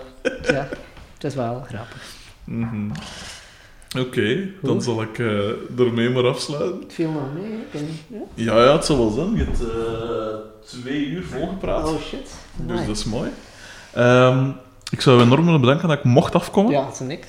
Eh, voor, de, voor de vele... Ja, de, de vele dingen dat je verteld hebt, want dat is ook niet evident natuurlijk. Eh, en ik zou nog willen vragen, kan ik zo'n cd kopen? ja, ja, tuurlijk. Want ik Hier, heb hier, mag eh, maar, ik heb er veel. Ja, maar... Van heb ik er maar twee liggen, maar cd's, eh cd's gaan altijd wat trager. Oh, ja, merci. Eh, Dan ga je het dan moeten, moeten afknippen, nee, anders gaat het label boos zijn. Je moet gelukkig dat wel betalen. Nee, ik nee, nee, het is maar dat, goede, goede promotie. Wat? dat weet ik nog niet. Waarschijnlijk gaat er niemand ooit aan, deze, aan, aan dit jawel. timingsmoment komen. Maar, Tuurlijk wel. Ik verschiet er van dit van. Dat er echt mensen... Er zijn verschillende mensen, waaronder ook eh, muzikanten, dat echt alles al geluisterd hebben. eh, ja, zot. Dat echt zeggen van, oh ja, man, kom ik hem een nieuwe dingen nodig. De volgende, het volgende interview. Dus voilà. Eh, en daarom bedankt dat ik mocht afkomen. Veel succes nog met eh, alles met de groep en met die opera-voorstelling. En met de split, blijkbaar, dus ook. Ja. Met de Kiss the Inners of Black Cat. Ehm, ja. En met de bezigheden van de grafische eh, toestanden allemaal. Merci, merci. Oké, voilà, dat was het. Eh, hopelijk tot binnenkort nog eens. Of, Ja. of ik zal een keer komen zien live. Want ik heb hem nog altijd niet live gezien. Ah. Ik ga zeker een keer komen zien. Maar ik ga wel niet naar Polen gaan om te komen zien. We spelen deze zomer wel een paar festivals. Dus, eh, Ah, zo, voilà. Ideaal. Merci.